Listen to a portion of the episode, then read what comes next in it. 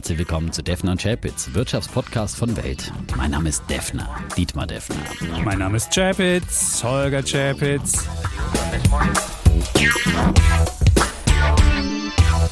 Die im Podcast besprochenen Aktien und Fonds stellen keine spezifischen Kauf- oder Anlageempfehlungen dar. Die Moderatoren und der Verlag haften nicht für etwaige Verluste, die aufgrund der Umsetzung der Gedanken oder Ideen entstehen. Episode 177, lieber Mhm. Defner. Und die 77, das ist ja so ein bisschen Genau. James Bond-mäßiges. Die 177. Vielleicht ist es ja unsere letzte Sendung Was? hier, wenn wir uns heute Abend duellieren und einer dann zur, zur Strecke gebracht wird. Nein, wir hoffen es mal nicht. Auf jeden Fall Keine wir, Zeit zu sterben, sage ich dann nur. auf jeden Fall hoffen wir, dass Mit dem neuen James Bond zu sprechen, ja? du warst im Kino. Ich war im Kino. Ich, Hast es spoil ich spoiler nicht. Ich spoiler nicht. Okay, ja? du Ich- spoilerst nicht ich- und, nein. äh, Aber großartig. Großartig. Wirklich, äh, eine Woche nach dem Start war ich erst drin. Aber immerhin ist wieder so schön und zum ersten Mal wieder im Kino ist nach, nach der Pandemie.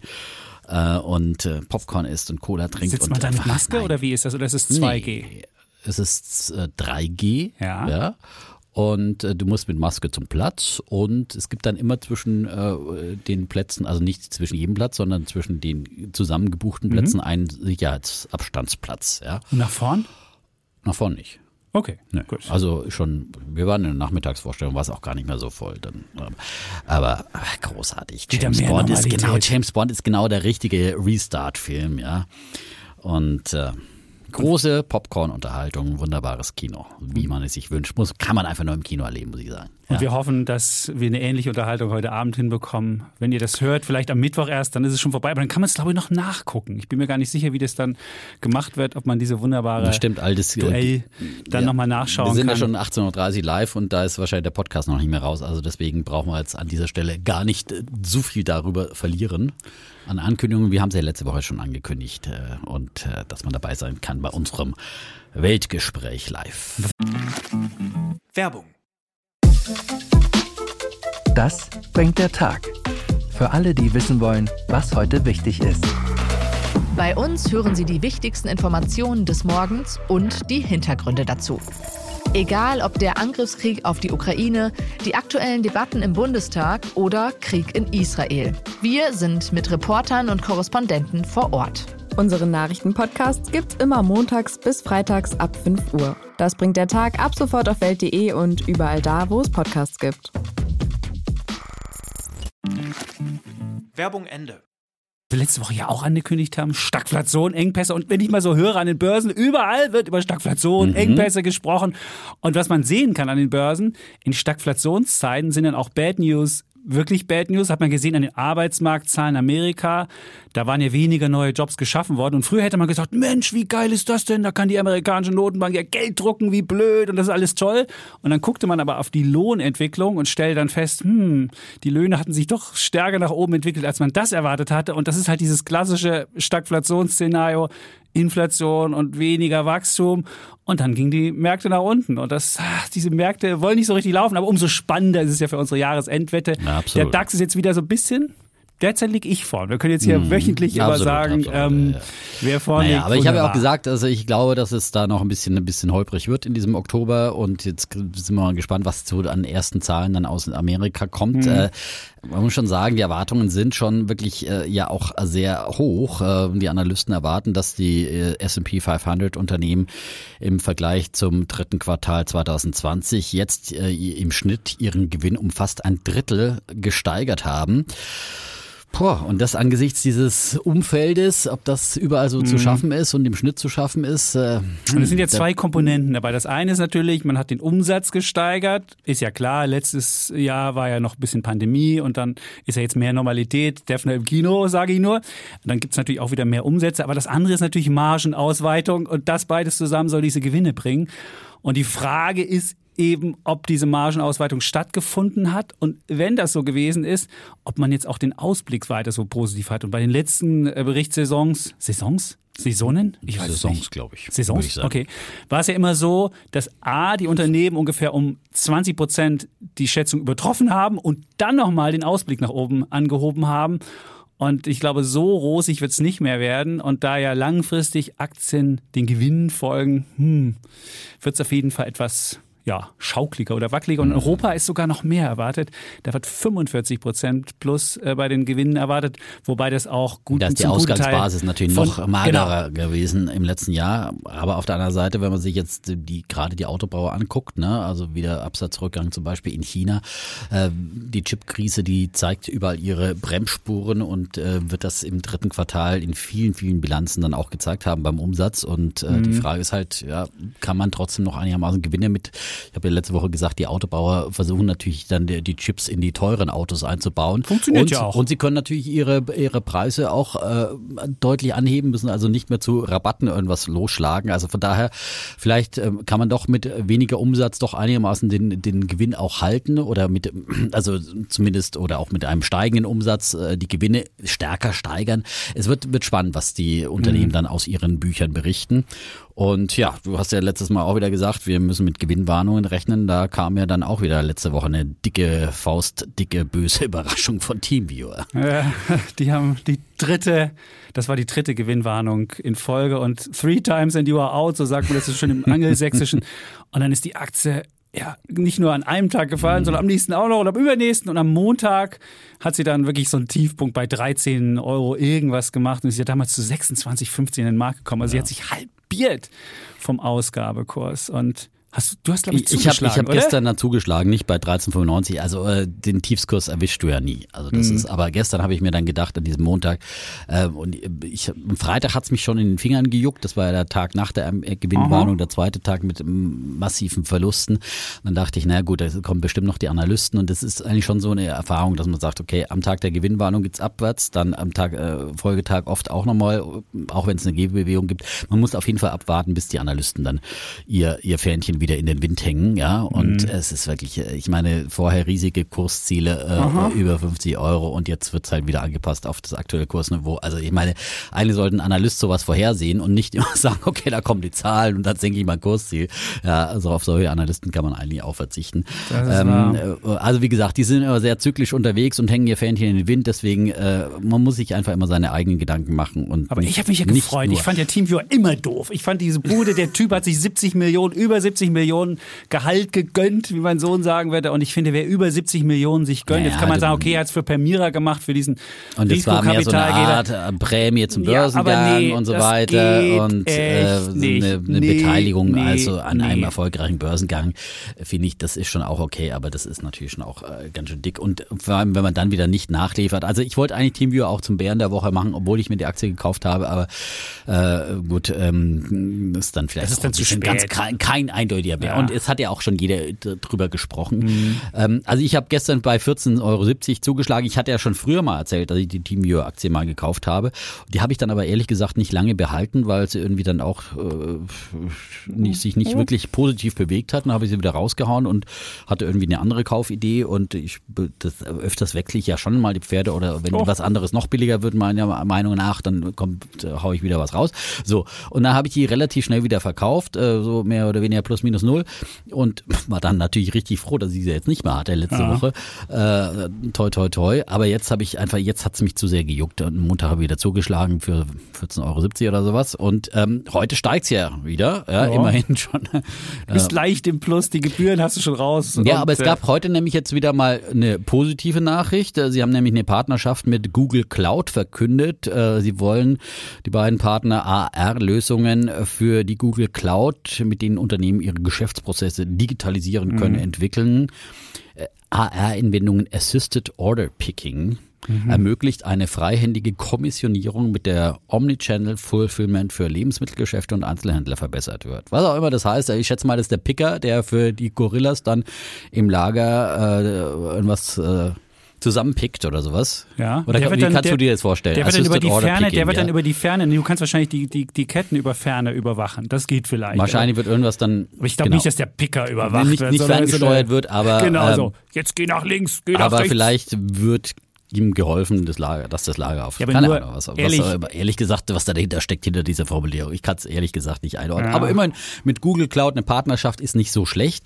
Und ich glaube schon auch, dass die gerade in diesem Augmented Reality Bereich äh, und ich schätze mal, dass sie das dafür auch ähm, eben dann anwenden, ähm, eben für diese, ja, sagen sie auch, A-Anwendung. Da haben sie ja, die haben ja da eine, eine Übernahme gemacht Anfang des Jahres. Äh, Upskill haben sie da angeboten äh, und mit denen es dann eben Echtzeitschnittstellen über Datenbrillen und andere mobile Endgeräte gibt. Also zusätzlich zu ihrer äh, Fernwartungssoftware und ihren äh, Videosystemen haben sie da quasi sich diese, diese Fernwartung und, und äh, Fernsteuerung fast, muss man ja manchmal sagen, ähm, ähm, was man ja dann einfach jemand über die Ferne anleiten kann. Ich glaube, da ist viel drin im Augmented Reality Bereich, im industriellen da, Bereich, wenn dass du dein halt Kühlschrank irgendwann Ja. mal dran ist. Der Amazon-Mann macht dir jetzt Ja, einen gut, Kühlschrank. Nee, dann kannst du Ja, ja auch den Kühlschrank, du kannst dir dann, das Schöne Der ist ja, Kühlschrank, den sehe ich schon seit gefühlt Jahrzehnten auf der IFA stehen, der sehr selber sich auffüllt. Ja, Nein, aber aber, den das, kannst du das auch andere, testen. Aber was reparieren, das dann ist kannst ja du auch der Kühlschrank, ist auch, Nein, aber- verbraucht er zu viel Energie, kannst du da was ändern. Du kannst dir jedes technische Ja. Gerät, so wie der Tesla über die Ferne repariert wird, bevor Ja, überhaupt ein Fehler das ist auftritt, ja, ja, kannst du aus das der ist Ferne ja machen. die Selbstreparaturen, die, die, die, die das da du ja auch Software-Update over the air. Das ist ja was zugreifen können. anderes. Nein, Augmented Reality, da kriegt ein Monteur irgendwo auf der Ölplattform die Augmented Reality Brille auf und steht vor dem Schaltkasten und sagt, ich weiß jetzt leider nicht mehr weiter und ein anderer Spezialist ist nicht da. Und dann wird er halt von der Ferne von einem echten Spezialisten oder von einer von einer ähm, künstlichen Intelligenz dann äh, geleitet, das Ganze äh, zu reparieren ja? oder auf, vom, äh, auf der IS-Station, äh, auf der, wie heißt sie? Nee, die, die, Doch, äh, ist doch, ja. ja, ähm, auf der Raumstation oder wo auch immer. Also ich glaube, da ist, da ist vieles äh, drin in diesem Bereich. Und ich meine, also ich glaube, dass, dass vielleicht TeamViewer jetzt irgendwie das, das Schlimmste überstanden hat. Aber wer weiß es, da kommen noch ein paar Analysten wahrscheinlich und prügeln es noch weiter nach unten, kann auch gut sein. Und Fakt ist, die haben massiv enttäuscht, muss man einfach sagen. Ja. Und die haben ja riesen Margen gehabt und die schrumpfen jetzt langsam. Und die Frage ist halt, ob sie diesen Margendruck irgendwie aufhalten können. Es gibt ja Konkurrenz aus dem eigenen Unternehmen, haben sich welche selbstständig gemacht, haben das günstiger angeboten. Also man muss mal sehen. Also ich finde das auf jeden Fall mutig, dass du das machst. Und, Und eine Spekulationsidee ist noch, äh, vielleicht gibt es ja doch irgendwann eine Übernahme, zum Beispiel Von von. SAP. Nee, von Zoom glaube ich nicht. Warum die nicht? brauchen das. Die haben ja selber Videosystem, das brauchen sie ja nicht. Aber Und die sind ja ganz dazu? anders. Ja, nein, die sind ja nicht im B2B-Bereich. Also in dem sind industriell. Machen doch B2B. Ja, für die Ko- Konferenzsysteme. Ja, aber da brauchen die keine Teamviewer. Warum denn Das nicht? glaube ich nicht. Nee, nee, weil das ist ja ganz anders. Die sind eher so in diesem industriellen Bereich und äh, Videokonferenzen haben sie selber, da brauchen sie nichts dazu kaufen. Das muss eher, es muss ja eine Ergänzung für jemand sein, der so eine Art Geschäft noch nicht hat. Für SAP zum Beispiel. Die haben eine Partnerschaft mit SAP und äh, ja, und SAP braucht, äh, sucht sich ab und zu ja mal so Spezialisten, die ihr Portfolio dann ergänzen für ihre Geschäftskunden. Vielleicht passt es da eher mit rein, jetzt wo sie so billig geworden sind. Könnte ich Drei vorstellen. Milliarden sind sie wert.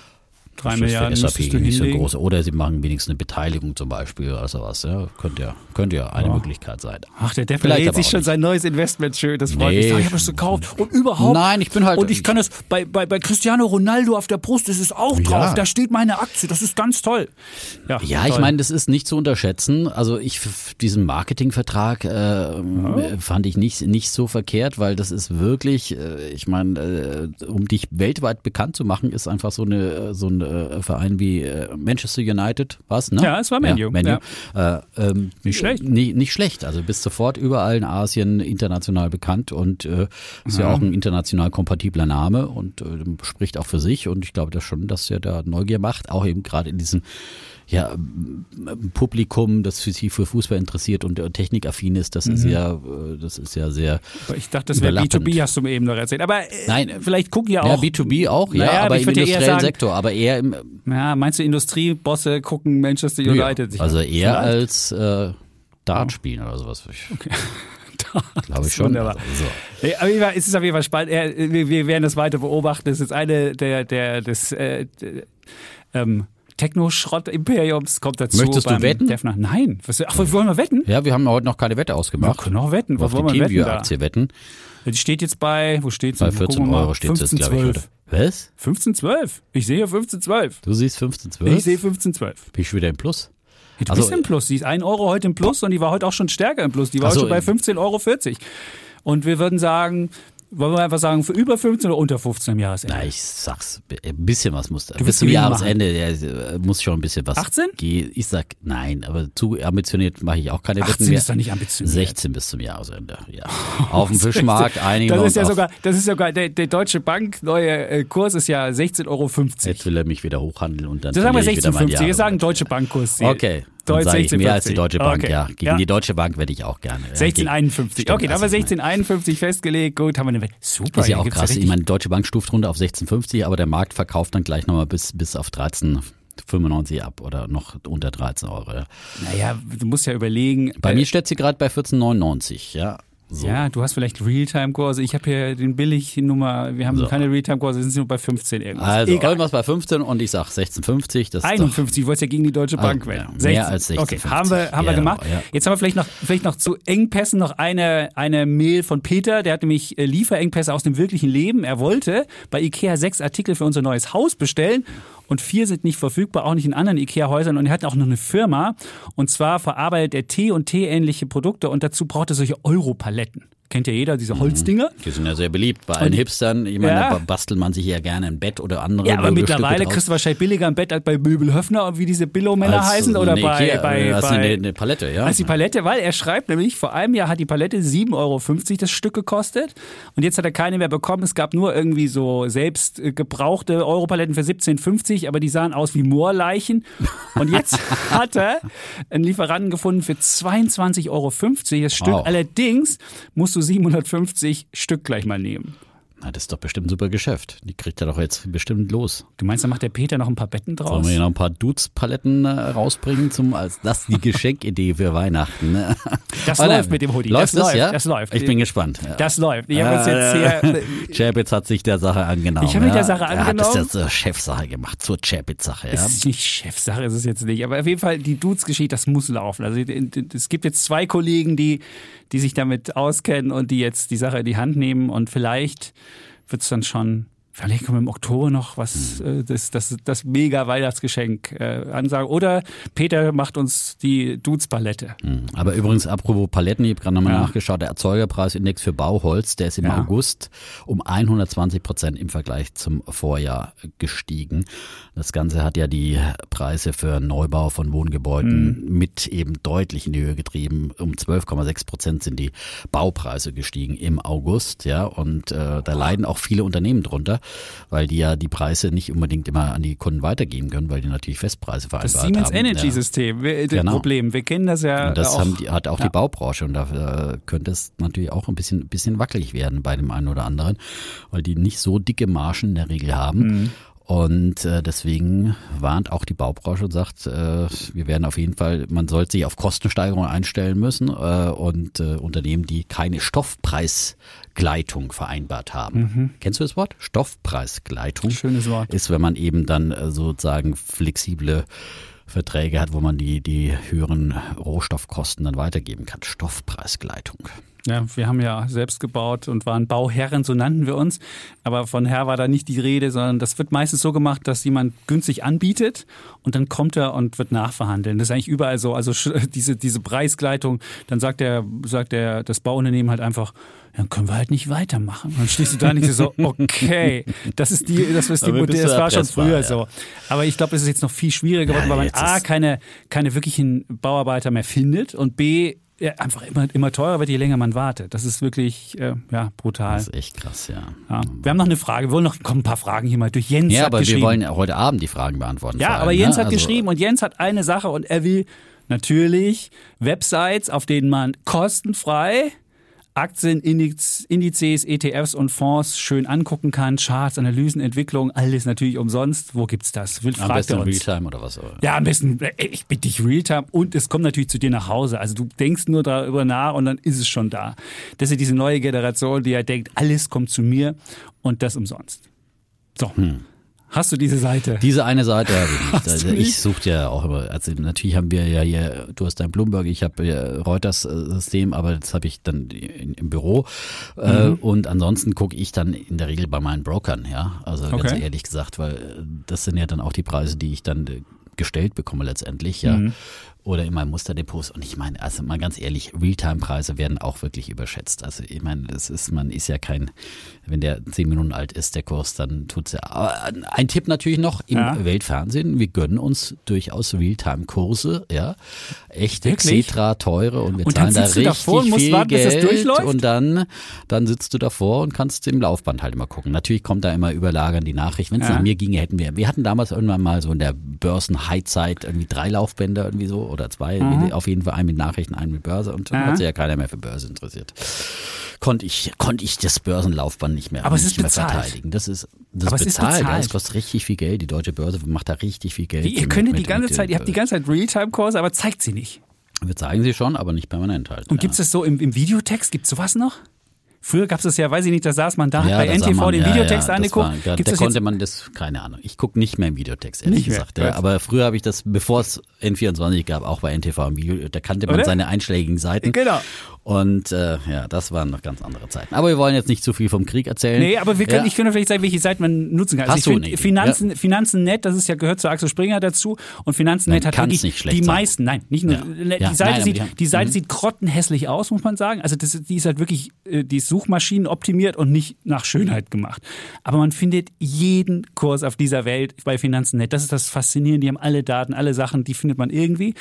Dann für, für ETFs, Just ETF und Extra ETF, das sind zwei ETFs, die ETFs sind wunderbar. Also, da ist alles da. Da geht es ja nicht nur um die Kurse, so geht es ja eher um die Beschreibungen von so ETFs äh, mit äh, Strategie und äh, Performance ja. und äh, das ist wirklich Just ETF kann ich auch für ETFs wirklich Gibt es auch Extra ETF, das ist die Konkurrenz davon. Genau. Und dann kann man einfach sagen, ich will den günstigsten Russland-ETF gucken und dann zeigt er einfach, zack, alle Russland-ETFs fertig und dann sieht man das. Dann kann man für amerikanische Kurse oder so, weil Yahoo Finance ist immer noch gut. Yahoo ist ja völlig ja, unterrepräsentiert, nimmt keiner mehr wahr. Und was ich auch noch spitze finde, Google Sheets. Man kann so einen Google mhm. ähm, ähm, Excel-File aufmachen und kann das aktuell mit Börsenkursen verknüpfen und dann wird es immer aktualisiert. Dann kann man einfach seine Musterportfolien mhm. einfach über so ein Google-Ding machen und dann wird es aktualisiert und man hat immer den aktuellen Kurs, kann den Einstiegskurs eingeben, kann den aktuellen Kurs äh, abrufen und hat dann immer einen Überblick. Und es funktioniert wirklich wunderbar. Man hat immer den, also nicht Realtime, sondern hat Near-Time, mhm. also 15 Minuten verzögert, aber das ist wirklich ein wunderbares äh, Ding. Und dann aber wir, was ich zum Beispiel auch noch ja? nutze, wenn ihr einen Einwurf noch mal, ja. äh, CNBC zum Beispiel, die App äh, von CNBC. Ja. Und das Schöne ist, da kriegt man halt auch noch vor- und nachbörsliche Kurse. Das ist, finde ich, äh, auch. Äh, das bei Yahoo gut, Finance auch. Und da habe ich auch eine Watchlist zum Beispiel äh, für so meinen US-Aktien und so mhm. weiter.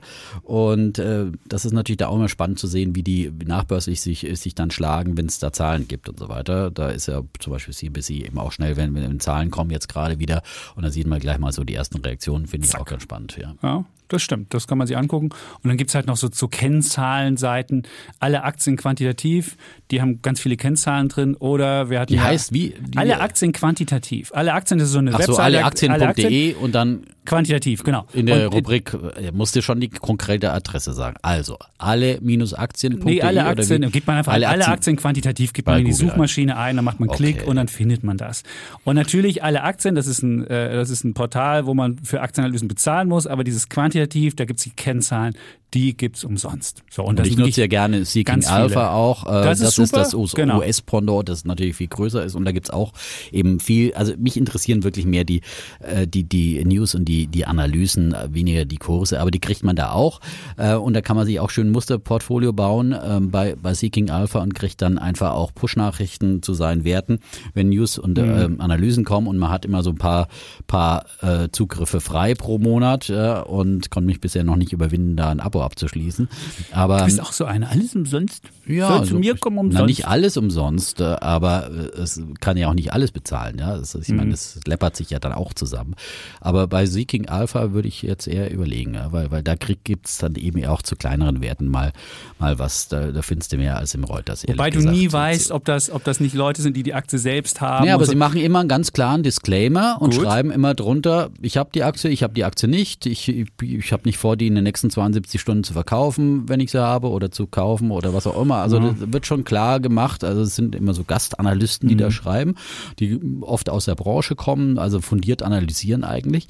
Finde ich schon immer ganz, ganz gut. Ähm, Und ähm, kann man sich wirklich ein guten Bild machen, weil es sind nicht, eben nicht immer nur diese Bankanalysten, die einfach, wie gesagt, ihr Fähnchen im Wind Verkäufen. hängen, Die sondern müssen auch verkaufen. Ja, müssen auch verkaufen und, und, und, und sind B dann einfach, einfach auch immer hinterher und so. Und dann äh, fällt die Aktie und dann wird die Dings äh, runtergestuft und äh, was für eine Kunst so. Ähm, aber wie gesagt, das sind so ein paar Ideen. Hm. Gut. Und wenn man noch Zahlen will, Kennzahlen gibt's auch. Wir hatten ja am Samstag bei Alles auf Aktien Pip Glöckner da und der hat so einen richtigen Sheet aufgemacht für ganz viele Tech-Werte. Unter doppelgänger.io-sheet und da findet man alle Kennzahlen drin. Das macht er per Hand und freiwillig. Ich weiß nicht, warum es so Menschen gibt, die wollen einfach die Aktienkultur verbessern. Und da findet man das und kann sich dann, also wenn man so ein Zahlenfreak ist, wenn man genau wissen will, gehen da die Gewinne hoch, runter, Magic Number, Rule of 40 und was es da für tolle Kennzahlen gibt und die findet man da alle. So. Werde ich mal reinschauen. Ich wollte mir ein bisschen äh, Pip Glöckner zum Vorbild nehmen. Auch mal ein bisschen mehr auf die Zahlen gucken und Ja, äh, nicht immer nur auf den Bauch hören. Doppelgänger.io-sheet und Sheet S-H-E-E-T. Da hat man das. Nicht Shit, sondern Sheet. Nee, das ist Ja, auch so, ein, so, ein, so, ein, das ist auch so ein Google Docs, wo einfach die Zahlen drin sind.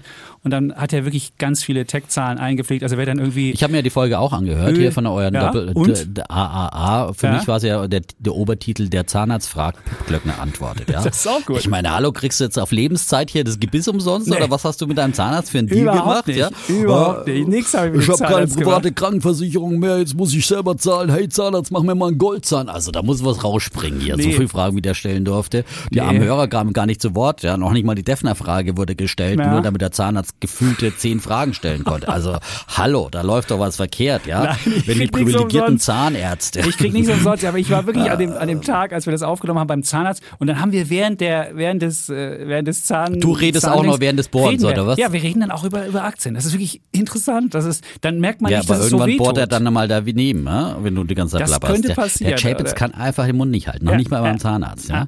Und ähm, ja, Nächstes wie Mal eine ordentliche Betäubungsspitze rein und dann tschack. Aber jetzt musst du mal sagen, haben wir ihn ausreden lassen oder nicht? Es gab ganz viele Menschen, die haben geschrieben, ihr habt ihn nicht ausreden schon lassen. wieder nicht? unhöflich. Also, ja, ich, ich, ich habe ihn wirklich, Also der das war also wirklich der, ausreden. der Chapitz muss ich jetzt wirklich mal sagen, er hat sich so gut benommen Ja. wie lange nicht mehr. Siehst ich du. dachte, was, was haben Danke. sie dem denn gegeben? Ja, der Ja. war ja wie auf Sediert. Valium, ja, Ja. oder was Du auch war ja immer. beim Zahnarzt morgens, Du warst du beim Zahnarzt, warst noch ein bisschen betäubt, ja? Ja. Nein, nein, nein. Also es ist natürlich schon immer ein bisschen, also das ist wirklich, da gab es wirklich viel, viel schlimmere Fälle. Ja, aber das kommt ja immer, dass wir sagen, ist natürlich immer bei zwei Hosts ist es schwierig, wenn ein Gast da ist, da will man immer jeder will seine Frage unterbringen, muss ja mal versuchen, dass er als erstes die Frage stellt. Das Nee, ist natürlich das ein bisschen ein Dilemma, ja. Fand ich jetzt nicht. Ich, Ich fand nur, man kann die Leute ja auch nicht Stunden Nein, das lassen. stimmt aber auch. Das stimmt auch. Das wurde uns beim Leber ja auch vorgeworfen. Und Völliger so. Blödsinn. Aber der Herr Leber hat sich damals auch sehr wohl gefühlt gehabt. Siehst und so du, und der ist ja, lebt auch auch, ich meine, wenn er am Stammtisch sitzt, dann da redet man ja auch ein bisschen untereinander. Da darf ja auch nicht einer zwei Stunden monologisieren. So ist es. Und das war auch wie so ein Gespräch, wie so unter Kumpels über Er hatte ja auch Alkohol dabei, ne? Der hat, Das- der hat was mitgebracht, Schaumwein, nicht, leckeren ja. italienischen Schaumwein.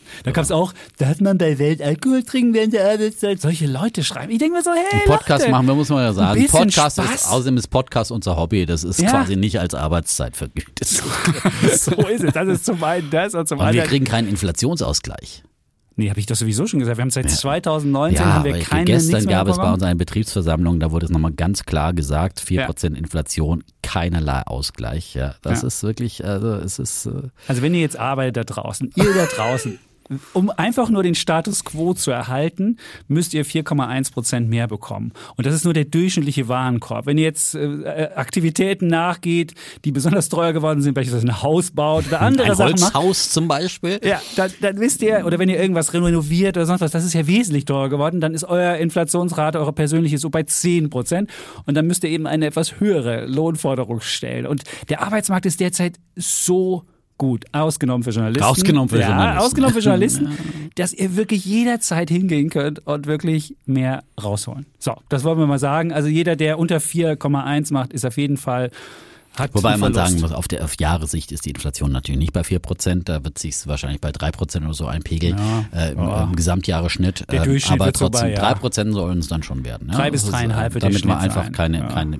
Reallohnverluste und So. Kaufwertverluste hatte. So. Ja. so, und ansonsten muss man, ja. Ja. Gut, jetzt haben wir alle, äh, alle keine Probleme. Werbung hier für Gewerkschaften, aber man kann jeden verstehen, der plötzlich in eine Gewerkschaft eintritt, obwohl er immer gegen Gewerkschaften geschimpft hat. Also wenn es dem Defner ans eigene Portemonnaie geht, dann Ja. merkt man, da wird er selbst zum Sozialisten, zum Arbeiter, Der zu allen zum, Sachen. Ja, zum Ja, Arbeiterführer, dann, äh, ja. ja, wenn der Defner gut. mal zum Arbeiterführer wird. Alle Ja. Räder stehen. Ja. Ja, du brauchst ja so einen Weselski. Du könntest doch den Weselski machen. Ich könnte ihn Weselski machen. Genau. Dann laufen wir nicht länger fallen hier. Wir machen mal Schluss jetzt hier. Ja, freilich. Jetzt ist- Aufhören. gibt's keinen Podcast mehr. Nö. Und das noch umsonst. Umsonst, ja. Bumm. So. So, also wir machen es nur aus Liebe zur Aktienkultur und zu euch da Ja, draußen. aus Ja? Liebe zu euch. Ja, ist das genau. wunderschön? Willst du das Aus nochmal Liebe, singen? Ja. Aus Liebe und zu euch. Chapitz. Aus Ja. Liebe zu euch. So. Gut, dann kommen wir zu unseren Rubriken, bevor wir jetzt hier Bevor äh, wir- zu sehr abschweifen und wieder eine Stunde 40 machen. Das wollen wir heute Äh, nicht machen. Nee, Nee. hatten wir uns vorgenommen, aber Ja. wir sind schon wieder auf Abwägen. Ja? nein, Ich fange mal mit meinem Bullen der Ja. Woche an. Ähm, Ja. Gab es auch schon bei A und A, äh, AAA, ähm, Ja. aber ich hatte mir unabhängig davon auch schon vorher ausgesucht. Also Stimmt. äh, nicht so, dass ich da abschreibe und ab und zu Nein. doppelt sich halt mal was. Aber ich finde es eine gute Geschichte. Außerdem bin ich hier der, auch der Lithium-Papst. In meinem Ja. Techno-Schrott-Imperium ist ja sehr viel an Lithium-Explorern äh, vertreten, was ich immer wieder schon erwähnt habe. Unter anderem eben auch diese Aktie habe ich selber ja schon länger im Depot, wie, wie schon öfters mal angekündigt. Es geht um Rocktech Lithium. Ein geiler Name. Ne? Also der Name hat mich eigentlich immer eher abgeschreckt, ja, weil das ist so ein bisschen Ah. so mm, Rocktech Lithium ist so ein bisschen, wir wollen da irgendwie so in einen boomenden Markt irgendwie mit einem gibt knackigen da noch mehr Namen Sachen, die einen abschrecken ja, könnten. Kannst du ja noch mal kurz erzählen. ja. aber Nein, aber es geht, äh, genau, es ist die kanadische Firma Rocktech Lithium äh, und Christian Angermeier, auch bekannt aus AAA. Äh, Also wer die Folge noch nicht gehört hat, da sollte sie einer, unbedingt einer der äh, größten Investoren. Er investiert ja nicht nur in Drogen und äh, Drogengeschäfte, die, äh, ja, sondern also Drogen. äh, Nicht Drogen, er hat, er hat äh, diese psychedelischen Psychedelische. äh, Substanzen, Substanzen. die ähm, äh, Depressionen Genau. mindern sollen, Genau. nämlich Psilocybin. Ja, äh, ja. hieß das doch so ähnlich? Früher mal Drogen genannt, jetzt heute psychedelische. Ja, psychedelische genau, Substanzen, so, so um, um, halt, ne? und das, äh, Ah. das äh, hoffähig gemacht werden soll. Aber wir wollen nicht auf Abwege geraten. Also, er investiert unter anderem, er lässt ja keinen Trendbereich aus, auch eben in Rocktech Er hat auch. Northern Data, das muss man vielleicht hat auch Northern sagen. Data und das ja. ist ja abgestürzte Aktie und das ist ja im Kryptobereich unterwegs, da würde ich sowieso die Finger von halten. So, das nochmal nebenbei. Mhm. Ähm, und ähm, Zurück zu Rocktech Lithium. Die bauen also die erste und größte Lithiumfabrik Europas und das in Brandenburg, in äh, Gruben. In Guben, nicht In Gruben. Guben. Nein, in Guben. Guben? Genau. Alter. Nicht in der Grube. Nein, nein. In Guben. Ja, Wir haben einmal vielleicht ein paar Grubenarbeiter Ja, genommen, gut, aber die arbeiten Nein. in Guben. In Guben. So, und äh, mit dieser Fabrik wollen sie jährlich 24.000 Tonnen Lithiumhydroxid herstellen, um damit eine halbe Million Elektroautos mit Lithium-Ionen-Batterien auszustatten. Investieren wollen sie dafür insgesamt 470 Millionen Euro in diese Fabrik direkt an der polnischen Grenze. Und äh, ja, das Schöne an dieser Fabrik ist nicht nur, dass sie an der polnischen Grenze ist, äh, das ist weniger, sondern dass sie nur 80 Kilometer entfernt ist äh, von Grünheide. Und da gibt's ja bekanntermaßen die neue Tesla Gigafactory, die ja auch eine Batteriefabrik drin hat und die natürlich dann einen Bedarf hat an Lithiumhydroxid. Das wird ja aus Lithium gewonnen. Dieses Lithium, das äh, wollen sie aus mit dem Schiff, auf dem Schiff äh, rüberbringen, ja, aus Kanada, wo sie über eigene Minen verfügen.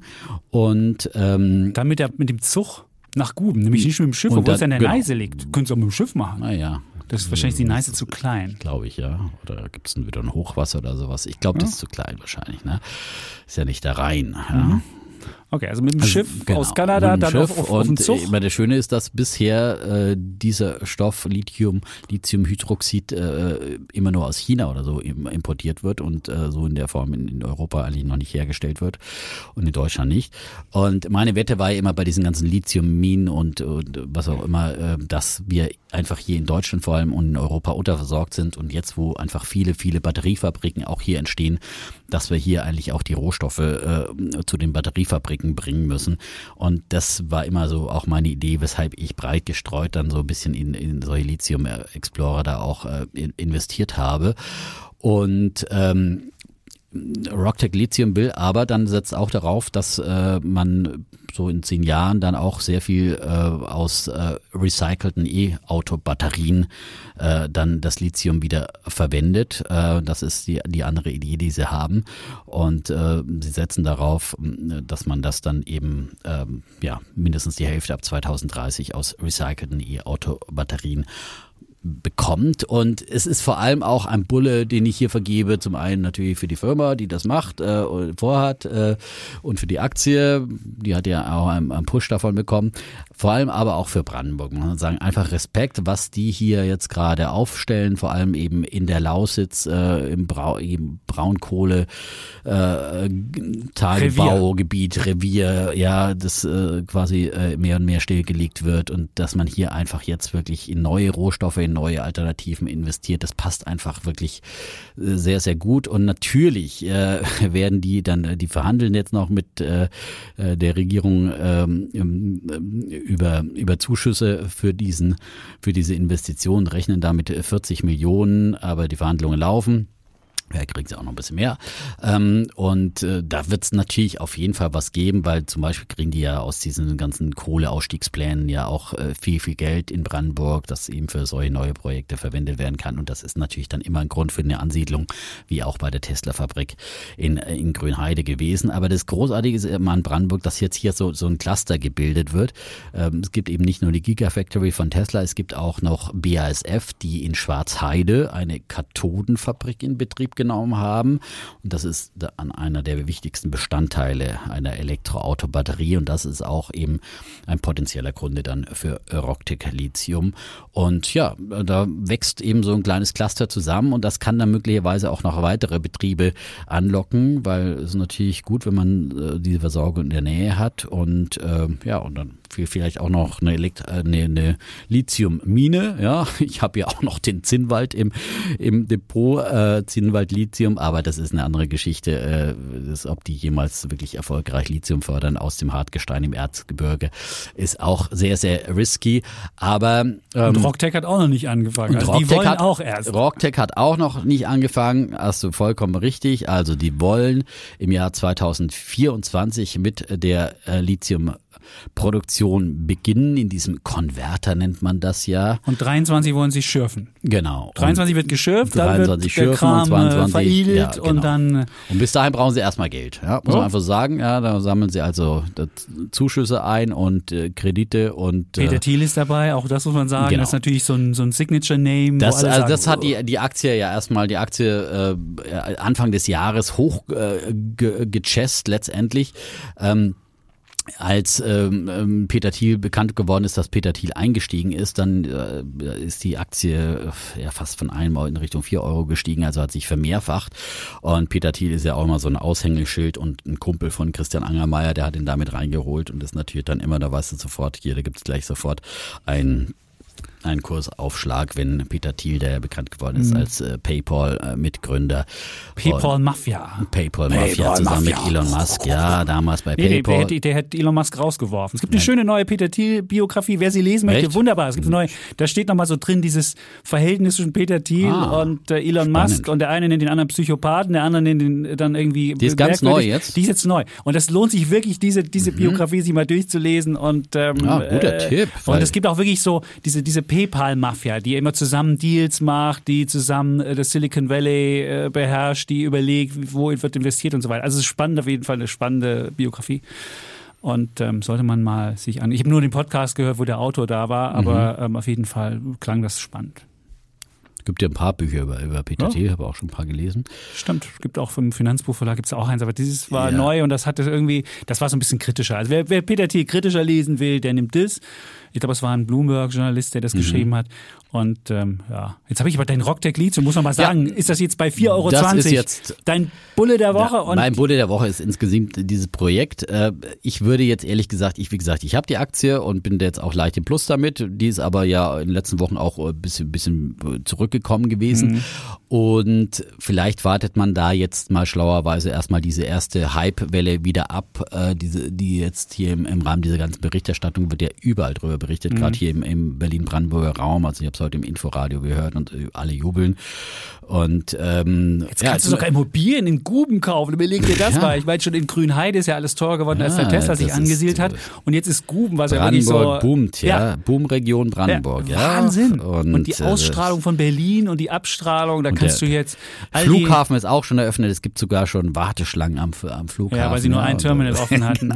es gibt Ferien. Oh, es sind Ferien in Berlin. Steht schon über ein Jahr fest, dass diese... Ja, also, komisch. das größte Risiko, sie müssen erstmal dann eine Genehmigung erteilen für, für diese, ja, weil das ist ja in, in, bei äh, Tesla in Grünheide auch noch nicht der Fall. Gibt es immer noch keine Genehmigung. Sie können auch überhaupt nie sagen, wann es überhaupt äh, dann dazu kommt, dass diese Entscheidung irgendwann mal gefällt mhm. werden kann über den Zeitplan. Also die, die Online-Erörterung von mehr als 800 Einwänden von Kritikern der Fabrik. Äh, die läuft jetzt noch so bis Donnerstag. So ein Tag der offenen Tür gemacht, so mit Riesenrad und allem. Ja. Da wurde richtig gefeiert. Elon Musk versucht es mit allen Mitteln. Ja, aber ich meine, es ist ja gut, dass man muss einfach Akzeptanz schaffen, auch in der Bevölkerung. Und vor allem so, so ein Tag der offenen Tür ist doch wunderbar, dass man da mal reingucken kann. Mhm. Und äh, einfach Begeisterung in der Bevölkerung, dass diese ganzen äh, Widerständler, die da unterwegs sind und Stimmung gegen Tesla machen, dass die dann auch äh, von Tesla-Fans dann überzeugt werden. Da waren ja 9000, wurden ja quasi ausgelost, die mhm. dann mit dabei sein. Es haben sich, glaube ich, über 100.000 beworben. Wirklich? Für, die, ja, für diesen Tag der offenen Tür bei Tesla. Ich habe es gar nicht es war erst kein versucht. Tag der offenen Tür, es war, ja, es war, es aber war auch, Jahrmarkt. Aber es, ja, es war Jahrmarkt, genau, mit, mit es hieß, war, sie konnten ja auch nichts zeigen. Ja, Na, man durfte schon ein bisschen reinschauen. Ja, natürlich, aber ja. du konntest natürlich noch keine fertige... Ja, die, die Roboter haben, glaube ich, schon ein bisschen, bisschen, bisschen ja, aber Eigentlich sollte es ja offen sein und man sollte ja schon die, die erste ja, Produktion klar. sehen. Ja, aber, eigentlich, mh. aber da kam halt Brandenburg nicht mit. Ne? Gut, es soll ja auch alles rechtssicher sein. Wir sind in einem Rechtsstaat, das ist auch gut so. Mhm. Und ähm, ja, dann wird es hoffentlich dann irgendwann mal grünes Licht geben, dass dann irgendwie auch bis zum Jahresende spätestens dann die ersten Tesla Wise hier aus Brandenburg ausrollen können, wir nicht die chinesischen nur kaufen müssen. Gut, Rocktech Lithium ist übrigens der Bulle der Woche gewesen vom, vom Defner. Genau. Ich muss vielleicht noch eine Sache sagen zum Chef von äh, Rocktech Lithium. Ist, äh, ich kenne ihn schon relativ lang, zur Jahrtausende. Der war bei NTV früher, Dirk Echt? Habecke. Und der hat äh, das richtig gemacht als Journalist. Äh, der ist aus dem Journalismus hat, rausgegangen. rausgegangen. Hat dann, hat dann, hat dann noch hat was Journalistisches gegründet, das hieß Getrix. Und das hat Finanztreff.de beispielsweise. Da habe ich dann sogar gearbeitet, habe sogar ein paar Aktien bekommen. Ah. Er hat dann rechtzeitig ausgecasht mit United Internet. Leider war mir das nicht vergönnt, das Ding ging pleite. Und dann hat er danach äh, unterschiedliche Stationen gemacht, hat für Angermeier den, den Vorposten in Afrika, da gab es eine Kompanie, die hieß ADC, African Development Corporations, die hat er gemacht, in Ruanda, dann Banken investiert. Also der Dirk hat schon viele Sachen gemacht, ist ein total netter Kerl, hat eine nette Frau mit einem Hund. Mhm. Ich weiß es nicht so recht, was ihn Aber jetzt er ist immer rechtzeitig befähigt. ausgestiegen und rechtzeitig wieder auf einen, einen Trend aufgesprungen. Ganz genau, ne? also da wollte ich darauf hinweisen. Also er hat nie das Ding zu einem richtigen, also er hat noch nie eine Multi-Trillion-Dollar-Company äh, aufgebaut, sondern mhm. er hat mhm. immer einen Trend gemacht, der am Ende oh, nicht immer erfolgreich war. Sagen er ist immer so. auf eine Welle aus, so ist es. Da wollte ich nur darauf hinweisen, mhm. der Dirk ist wirklich ein netter und das ist wirklich ein, ja, ja. ein, ein wirklich äh, großartiger ja, Aber so typ ähnlich macht es eben der Angermeier auch. So ne? ist es. Also und ich wollte nur äh, darauf hinweisen, es gibt da Risiken. Also nicht, dass man Nein. da jetzt investiert und sagt, Mensch, Lithium, geile Sache, mach ich mal. Sondern man muss halt wissen, Nein, das wollte ich, das müssen wir unbedingt nochmal sagen. Ne? Also die haben überhaupt noch keinen Umsatz momentan. Ja, äh, Das ist äh, Zero. Zero. Zero. Und Zero. Äh, es lebt einfach davon, von einer gewissen Zukunftsfantasie. Aber äh, Euro am Sonntag hat schon mal vor einigen Monaten, äh, mhm. haben die schon mal ein bisschen, äh, das schreiben sie aus gut informierten Kreisen, das hat ihnen natürlich die Firma dann gesteckt, äh, was sie denn so erwarten an Gewinnen, aber das sagen sie halt, die Firma sagt das nicht offiziell. Also, darf sie auch gar nicht. Darf sie nicht. Äh, aber aus gut informierten Kreisen hat damals die Euro am Sonntag mhm. erfahren, dass äh, sie planen, vorsteuern bei jährlich 120 Millionen Euro. Also dann, äh, äh, wenn es soweit ist und die Produktion ab 2024 startet, dann äh, jährlich 120 machen? Millionen Euro vor Steuern verdient werden oder etwa ein Euro je Aktie. Wie stand da nicht? Das, äh, ein Euro je Aktie, das wäre ein KGV Euro, von vier. Das wäre ein KGV von Alter, genau. alles auf Rocktech Lithium. Nein, das war jetzt ironisch gemeint. Entschuldigung. Ähm, Natürlich nicht. Also nein, das ist wirklich, vier. das ist halt eine Wette, ob das funktioniert ja. und ob die wirklich dann dieses Geld damit verdienen. Aber ähm, Lithium wird knapp auf jeden Fall. Äh, wir sehen mhm. jetzt die die E-Autos boomen überall und äh, da wird dann einfach der Rohstoff dann der Flaschenhals ja. und äh, dann kann man sicherlich dann auch eben für und das ist ja auch ein Ziel, dass man sagt äh, für Lithium made in Germany so ungefähr äh, kann man vielleicht auch andere Preise aufrufen als für für das, das aus, aus. China, wo man dann wieder sagt, oh, waren da Uigurenhände mit im Spiel oder was auch immer, ja. Hier kannst du dann einfach äh, ESG-konform dann auch, auch liefern. Und Wer weiß, wer auf dem Schiff sitzt? Weißt du denn, wer da das Schiff bedient? Unter welcher Flagge das Schiff fährt? Fragen wir Fragen. Also so hundertprozentig. kommt? Hm. Gut, nein, er war jetzt nicht Nein, ernst gemeint. aber hundertprozentig äh, sauber kriegst du nie alles hin, aber es ist natürlich schon noch was anderes. Ne? Also das ist die Idee bei Rocktick Lithium. Ich würde, wie gesagt, jetzt einfach da noch mal ein bisschen abwarten, bis sich dieser erste Hype wieder gelegt hat. Dann kommt die Aktie vielleicht auch wieder ein bisschen zurück und und dann kann man bei Interesse dieser Idee Mhm. folgen auf eigenes Risiko und äh, im Lithium-Bereich am besten auch ein bisschen breiter streuen. Schön. So, dann komme ich zu meinem Bullen.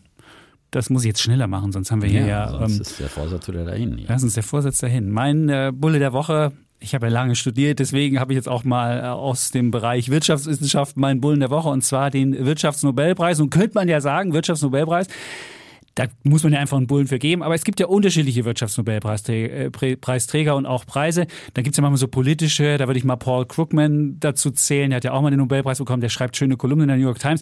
Jetzt bitte keine Mails mir schreiben. Er hat auch äh, theoretisch geforscht an irgendwelchen ähm, Handelsideen. Also er ist nicht, er ist nicht der, aber er ist halt nicht der Top-Forscher, sondern es war eher ein politischer Preis. Dann gibt es ja manchmal Preise, die sind so für Grundlagenforschung, von denen ich wirklich nichts verstehe, obwohl ich sehr lange studiert habe. Das war John Tirol beispielsweise hat wahrscheinlich wunderbare Grundlagenforschung gemacht, wo jeder Ökonom jetzt sagt, ohne den äh, gäbe es die und die Forschung nicht.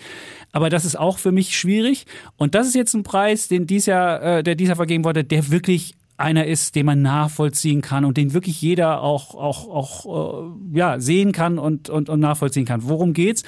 Es ging am Anfang, als ich es gelesen habe, stand da so äh, Casual Relationship und ich dachte schon, Casual Relationship? Geht's jetzt hier um äh, Lebenssachen, also um so, du weißt, was Casual Relationships sind, das sind eher so Zukünfte. Ich weiß so, nicht, nee, nee. Casual? Was? Wenn du Casual? Wenn du irgendwie. Casual, Casual, das ist so Affären, Bumble. Ja, das sind Affären, genau. Und ich dachte, hey, halt jetzt Deutsch, wird, also hat endlich mal Casual jemand, hat endlich mal jemand rausgefunden, wie viele Affären du haben musst, bevor du dann die richtige Frau gefunden hast. Das ist das optimal Stoppphänomen, wo du sagst, naja, nach sieben machst du Stopp oder nach acht oder nach neun oder zehn.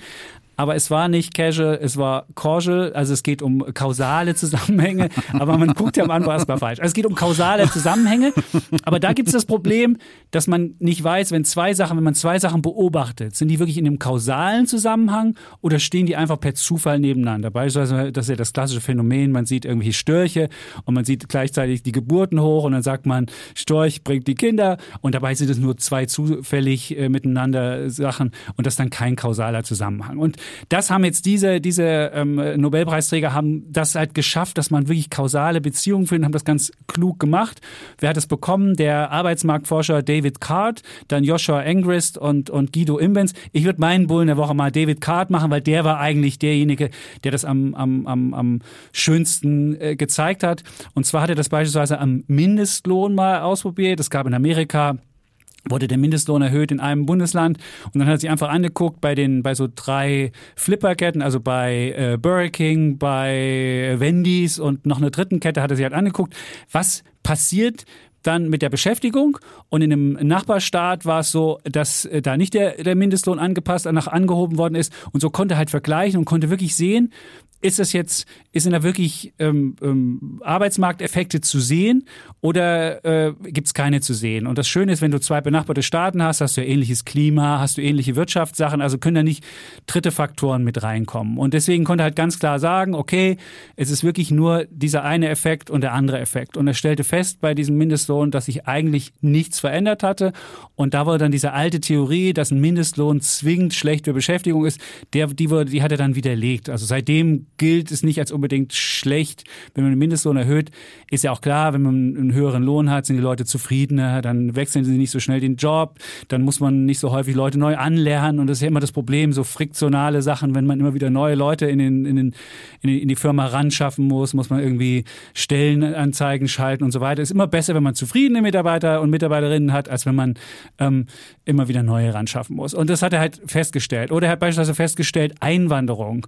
Dass Einwanderung Einwanderung nicht für die heimische Bevölkerung schlecht ist. Das hat er, äh, das hat er damals in Miami festgestellt, als Kuba damals freigegeben hat, dass viele Kubaner auswandern durften, konnte er in Miami sehen, was hat das für Effekte. Und er hat dabei festgestellt, dass nicht die heimische Bevölkerung leidet, sondern die Einwanderer, die schon mehrere Jahre da sind. Also eigentlich ist es schlecht für äh, Einwanderer, die schon ein paar Jahre da sind. Für die, das sind die Hauptleidtragenden von Einwanderung. Oder er hat festgestellt, und das ist auch für, für uns äh, wichtig gewesen, was ist Bildung? Was ist, wie viel, wenn du mehr Bildung hast, wie ist dein Lebenseinkommen da? Und nun ist ja die Frage, wie kriegst du da die kausale Beziehung hin? Du kannst ja sagen, wenn man den Defner und mich miteinander vergleichen will, der eine hat so viele Jahre studiert, der andere so viel, und dann guckt man, wie viel hat er Kommt verdient. guter Schnitt raus, oder? Genau. Wäre für mich auch noch ein Studium Ja, rausgesprungen, siehste, aber so genau. hat's halt nicht gereicht. Ja? Genau. Nur einer konnte studieren, ja. aber wir hatten ja nicht. Genau, und jetzt kann man aber feststellen, dass der Defner wird wahrscheinlich mehr verdienen als ich, weil er beim Fernsehen arbeitet. Also man sieht, da kann man, könnte man keine direkte Beziehung herstellen, dass der Defner mehr verdient und könnte nicht sagen, Chapitz hat mehr Bildung gekriegt, deswegen verdient er mehr oder so, sondern er muss es anders feststellen und hat einfach festgestellt, dass Leute, die im vierten Quartal geboren sind, tendenziell früher zur Schule gehen und dafür länger in der Schule drin bleiben und dass die ein bisschen mehr Bildung bekommen. Und so konnte er halt diese, diese Gruppen sauber separieren, die im vierten Quartal geboren sind und die im ersten Bin ich? Quartal geboren sind. Ich und bin im vierten Quartal geboren. Nein. Noch nicht du, nein, er hat, das, so. er hat das Design anders gemacht. Er hat nicht irgendwie verglichen die Leute, die drei Jahre gegangen sind oder vier Jahre in die Schule, sondern Mhm. er hat halt einfach gesagt, ich gucke mir eine Zufallssache an. Und wie du, wann du geboren bist, das ist ja wirklich Zufall. Und das ist nicht, liegt nicht daran, dass du härter arbeitest oder dass du irgendwie tollere Eltern hast oder sonst wie, sondern viertes Quartal und erstes Quartal, Geburt Er hat ist quasi ein so Zufall. eine wirtschaftliche Astrologie entworfen. Nein, keine Astrologie. Er hat einfach den Effekt, dass andere Effekte auf, die, auf, auf das Lebenseinkommen abstrahlen, die nicht zufällig sind. Die hat er ausgeschaltet daraus, dass er, dass er geguckt hat, wann sind die Leute geboren. so. Und konnte dann feststellen, dass wirklich nur wenig mehr Bildung zu wesentlich höherem ähm, Lebens, äh, Lebenseinkommen führen. Das war ja auch diese Geschichte letztes Jahr in der Pandemie. Ludger Wössmann, ich weiß nicht, ob das noch den, den IFO-Bildungsforscher, der festgestellt hat, dass wenn du 18 Wochen weniger Unterricht hast, dann heißt es 4,5 Prozent weniger Lebenseinkommen für die Schülerinnen und Schüler. Und da haben ja alle gedacht, "Äh, was sagt denn der, was erzählt er? Und, aber dieser Forscher, der jetzt den Nobelpreis bekommen hat, Herr Kahrt, der hat es eben auch festgestellt. Und deswegen finde ich, solche Ideen zu sagen, wie kann ich gucken, ob wirklich eine Ursache und Wirkung wirklich miteinander kausal verbunden sind und nicht zufällig, das hat er wunderbar herausgefunden, hat wunderbare Ideen entwickelt und deswegen ist Herr Kahrt jetzt mein Bulle der Woche. Ich merke schon. Großartig. Ja, es Finde ich ich Wirtschaftsnobel, ich finde, also, wenn ich jetzt noch mal jung wäre, würde ich wahrscheinlich auch VWL studieren. Ja? Also, ähm, aber es war einfach meine Biografie ging einfach anders, direkt in die Medien eingestiegen und Ja. dann halt einfach äh, mal kurz bei der Politologie reingeschnuppert und das hat mich dann wirklich sofort abgeschreckt. Ja. Sofort abgeschreckt. da, ich Ja. gesagt, da will ich nicht meine Lebenszeit verschwenden. Ja?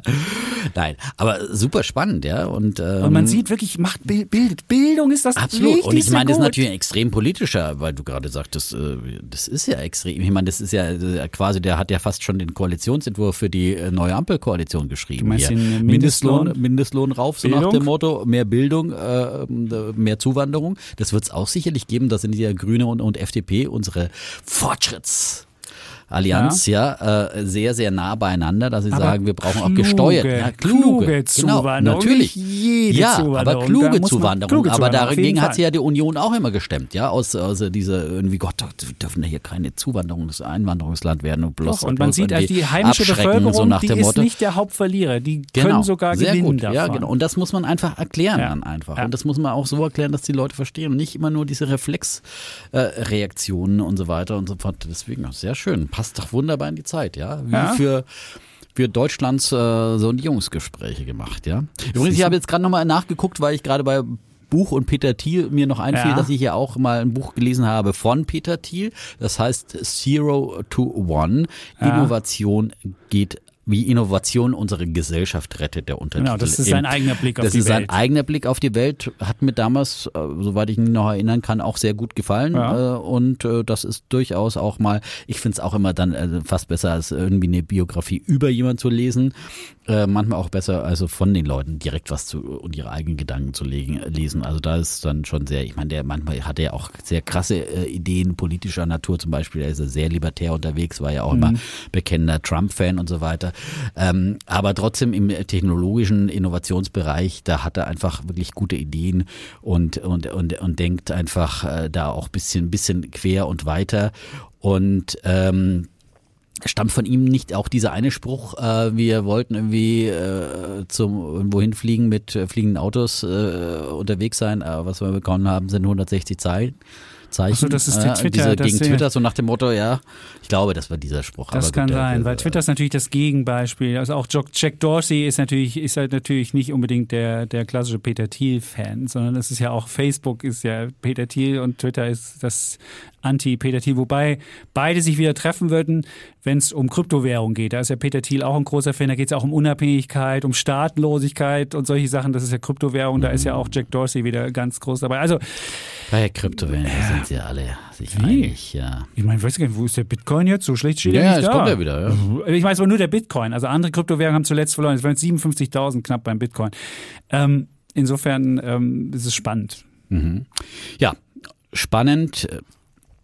Spannend. Ähm, ist dein auch Bärenmann mein Bär der Woche. ja? Ja? Äh, ehrlich gesagt, ich habe den schon mal als Bär der Woche gehabt und äh, ich find's immer wieder wichtig, Immer wieder. den welche- Sozialismus in seinem Lauf einfach auch zu betrachten. Eben warst du ja. noch Arbeiterführer. Was Eben war ich noch? Arbeiterführer. Jetzt schon Ja, wieder. äh, Yeah. Ich finde, nein, äh, ich bin immer noch für soziale Marktwirtschaft. Und da äh, sollen natürlich auch die, Das ist ja die Part, Arbeiter soziale ihre. Marktwirtschaft. Das ist dein mein Part hier. Das nein, ist ich bin auch für Ludwig soziale. Erhard. Ja, Ludwig Erhard. Bei mir am Kühlschrank gibt es so eine Defner und Chapitz Autogrammkarte und über den Defner Hat habe ich Ludwig, Ludwig Erhard Erhard- draufgeklickt. Und jetzt sieht man den Chapitz und Ludwig Erhard drauf.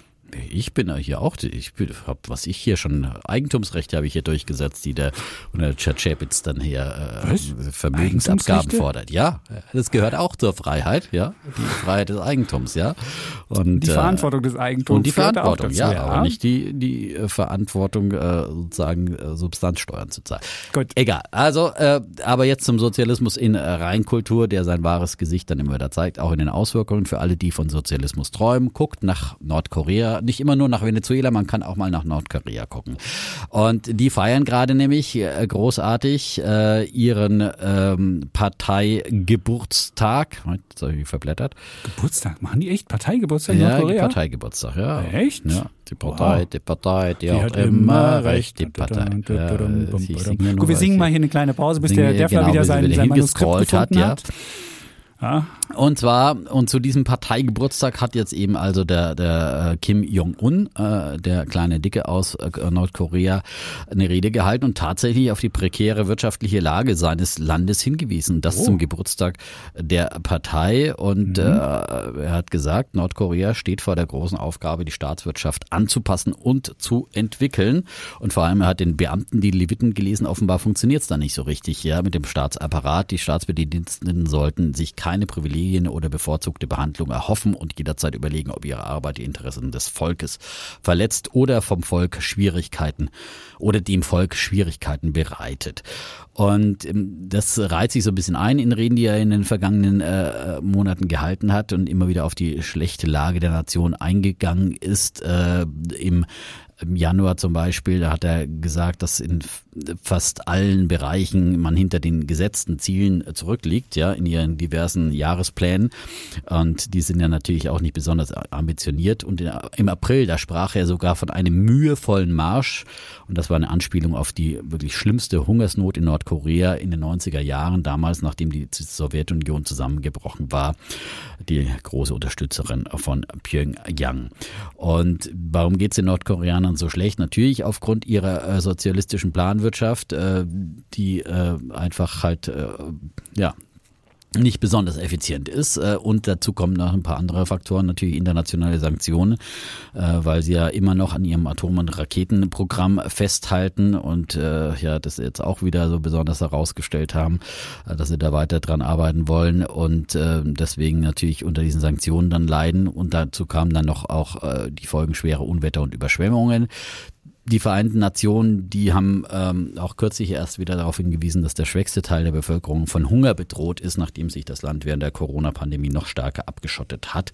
Das kam also nochmal dazu, dass sich da noch mehr die, die Grenzen gekappt haben. Und äh, das muss man sich einfach mal vorstellen in unseren Zeiten, äh, dass äh, Menschen äh, unter Hunger leiden in einem Land wie Nordkorea, das halt die besten Voraussetzungen hat, eben eigentlich eben könnte es eben, hat die gleichen Voraussetzungen letztendlich ähnlich wie Südkorea. Und das ist halt wieder eines dieser Experimente, wie wir sie damals zwischen DDR und BRD hatten, äh, bei gleichen Voraussetzungen, welches System ist überlegen. Und da greife ich dann immer wieder gerne zu meinem Buch, das ich ja auch mal vorgestellt habe, Sozialismus von Christian Niemitz, ja, der hat nämlich dem Nordkorea dann neben Venezuela und andere ja, auch wieder ein eigenes Kapitel gewidmet. Und er erzählt halt, wie eben äh, Korea bis zum Ende des Zweiten Weltkriegs eine japanische Kolonie war ja, und äh, dann nach der Kapitulation Japans äh, quasi äh, Korea aufgespalten wurde, eben wie damals äh, Deutschland und im Norden des Landes wurde dann eben eine sowjetische und im Süden eine amerikanische Besatzungszone eingerichtet.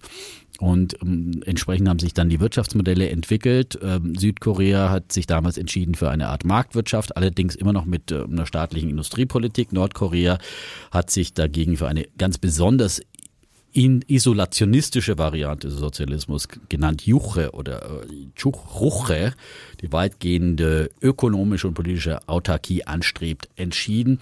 Und entsprechend haben die sich dann also immer weiter auseinander ent entwickelt und ähm, in dem Buch werden dann auch ein paar Zahlen dann einfach gegenübergestellt. Äh, zum Beispiel, äh, die, es ist schwierig aus Nordkorea immer ganz aktuelle und verlässliche Zahlen zu bekommen, aber er hat sich hier bemüht.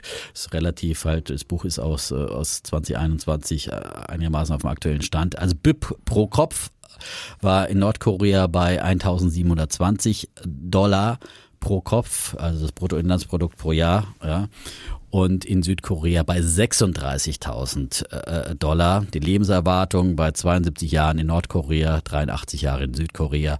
Kinder- und Säuglingssterblichkeit 1,9 Prozent in Nordkorea, 0,3 Prozent in äh, Südkorea. Also sechsmal so hoch in Nordkorea wie in Südkorea. Der Index der politischen Rechte und bürgerlichen Freiheit, der geht von 0 bis 100, war in Nordkorea 3 von 100, in Südkorea 83 von 100. So, Frage, was ist das bessere System? Kann jeder selber drüber nachdenken, der findet, dass wir unbedingt wieder mehr Sozialismus brauchen. Gut, ja. sagen nochmal, das ist dein Bär der mein Woche. Bär der Woche für Nordkorea. Und den Führer, der jetzt gerade feiert. Und den so. Führer Kim ja. Jong-un. Gut. Ja, ist doch ein schöner Bär.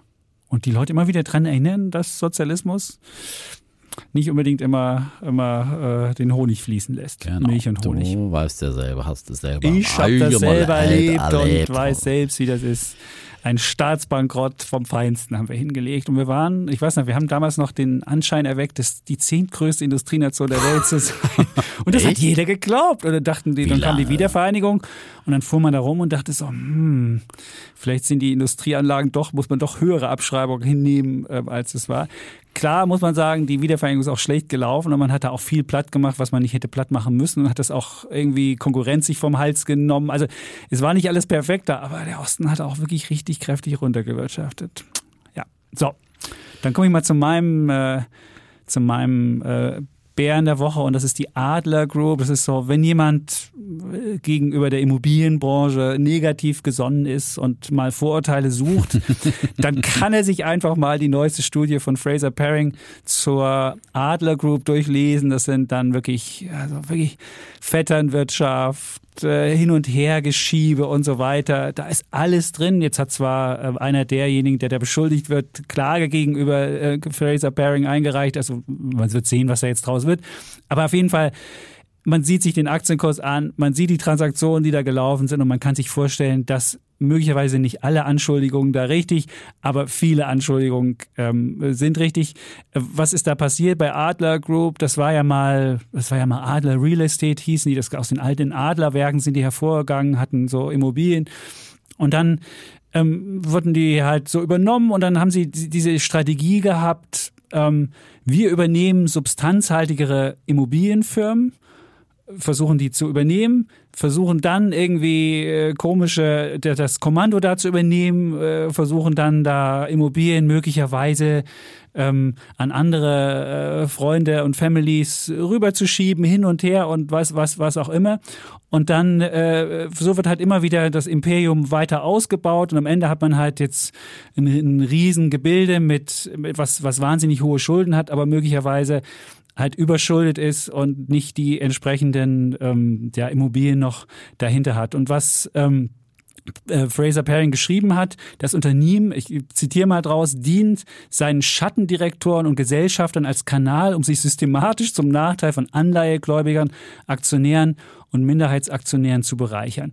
Und der Aktienkurs, gut, den kann man sich einfach angucken, die waren mal bei 50, jetzt sind sie bei 10, also haben sich, und das für eine Immobilienfirma, muss ja sagen, wir haben einen Immobilienboom in Deutschland, wenn man sich anguckt, was hat Vonovia gemacht oder Deutsche Wohnen gemacht, dann sieht man, was da für eine, für eine Underperformance vorliegt. Und was interessant ist, ähm, Fraser Paring ist ja kein Unbekannter in Deutschland, die haben ja beispielsweise bei Wirecard mal eine Studie gehabt, hatten aber auch Sachen, wo sie nicht so richtig lagen, pro 7 da haben sie mal House of Cards erzählt und sie hatten auch Kränke-Leasing. Da weiß man noch nicht so richtig, wer da recht hat am Ende. Hm, da geht's ja immer hin und her. Also ja, aber da waren die, die, teilweise, deswegen hatte ich sie ja damals auch schon mal gebasht äh, oder gebärt des, äh, der Woche, weil teilweise waren die, die Vorwürfe überzogen. Also, ja, also der, der Bilanzfälschung sagen, hat sich dann einfach nicht herausgestellt. Aber da war, lag einiges im Argen, auch dieses Franchise-System. So da haben sie schon den Finger in die Wunde gelegt, aber teilweise waren die, Vor die, die Vorwürfe einfach, gerade die Betrugsvorwürfe, die haben sie ja quasi quasi auf eine Stelle mhm. mit, mit Wirecard gestellt und äh, das war natürlich dann, dann übertrieben. Genau, also insofern muss man, den muss man vielleicht kennen. So, aber jetzt vielleicht einmal ein, ich will kurz mal den, den, die Deals erzählen, damit man mal sieht, wie absurd das ist. Adler Real Estate hat irgendwann die israelische Ado Group gekauft.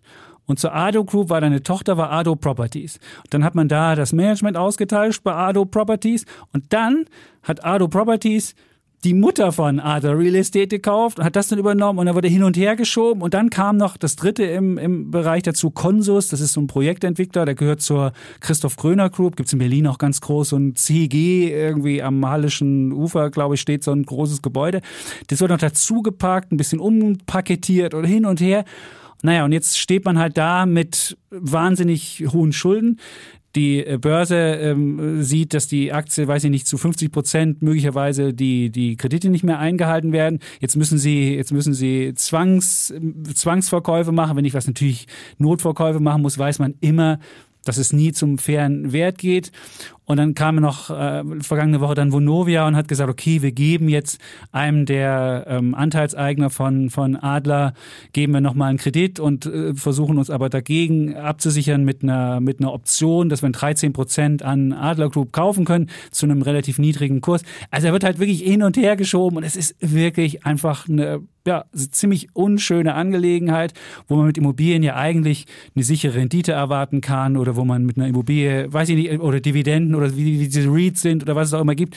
Das ist halt ein klassischer Fall, wie es anders gelaufen ist und wo im Hintergrund Leute gearbeitet haben, nicht zum Vorteil der Aktionäre, sondern zum eigenen. Und deswegen ähm, lohnt sich das mal, sich diese Studie anzugucken, einfach mal um, um so Pistolengeschichten aus dem Wirtschaftsleben und wer schon immer mal sagte, Deutsche Wohnen enteignen das, da ist Deutsche Wohnen, das ist wirklich ein normaler Immobilienkonzern dagegen. Da geht's wirklich bei dieser Adler Group, da geht's wirklich um Pistolengeschichten und das konnte man sich durchlesen. Und ähm, ja, für diese ja, schmutzigen Geschäfte äh, hat es sich mein Bär der Woche verdient, Adler Group. Und ich weiß jetzt nicht genau, ob jetzt alle Vorwürfe genau richtig sind, aber wenn man sieht, wie er an Schwägerin und wie er an den verkauft hat und der mitgemacht hat und der, also es ist wirklich schon auf jeden Fall ist die Aktie massiv abgeschmiert und Vonovia freut sich, hat äh, sich gleich mal eine Beteiligung gesichert. Die haben die Beteiligung zu, aber auch zu einem relativ hohen, zu 14 Euro. Und jetzt ist die Aktie notiert ungefähr bei 11. Und aber sie haben eine Option, sie müssen also nicht, sie können aber. Und jetzt LEG Immobilien kauft ein paar ab. Und also ich habe das Gefühl, dass Adlergruppe so langsam abgeschmolzen wird. Und am Ende die Leute, die bei Adler irgendwie dabei waren oder bei einer der beteiligten Firmen, die haben halt irgendwie gucken in die Röhre und denken, wo ist bitte der deutsche Immobilienboom? Und nicht bei den Aktionären. Und ähm, ja, deswegen ist es mein Bär der Woche und es ist wirklich nicht schön. Sehr schöner Bär aber, also sehr gut. Sehr guter Bär, sehr gute mhm. Geschichte. Ja. Also 8,3 Milliarden Schulden. Schon eine Menge. Schuldensühner. ja. Das deutsche Evergrande. Nein, so schlimm ist es ja nicht. Haben viele gesagt, das deutsche Evergrande. Ja. Fangen, fingen welche an, aber das hat natürlich das längst nicht immer diese gerne Aus solche Ja, aber das ist halt nur wirklich damit. Natürlich gibt es auch viele Projekte, die jetzt brach liegen. Und der Kollege Fabricius hat einen gefunden, der dann da auch am, am äh, baut und dessen, dessen Baustelle niederliegt. Und der wollte die dann verklagen und fand aber keinen Anwalt, weil er sich nicht anlegen wollte mit dem, mit dem einen Immobilien. Also es hat wirklich diese Geschichte, hat alles, was man sich so vorstellen kann. Eine schöne Räuberpistole. Ja, Räuberpistole-Geschichte. Gut. Gut, kommen wir zu unserem Thema. Ja. Wir sind ja immer noch ein bisschen politisch unterwegs, aber auch dieses Thema ist wieder politisch, ökonomisch und Hat alles. Hat alles, ja. Und da geht es auch um ja, ökonomische Anreize und so weiter und äh, politische Anreize und wie sie sich au- auswirken auf die Ökonomie. Weil es einfach zusammenhängt und ich habe gerade auch immer wieder in unseren Mails geschmökert und viele schreiben, also sie finden es einfach gut, dass wir politisch diskutieren und auch gerade zur Wahl und so weiter und schreiben auch, warum sie wie gewählt haben.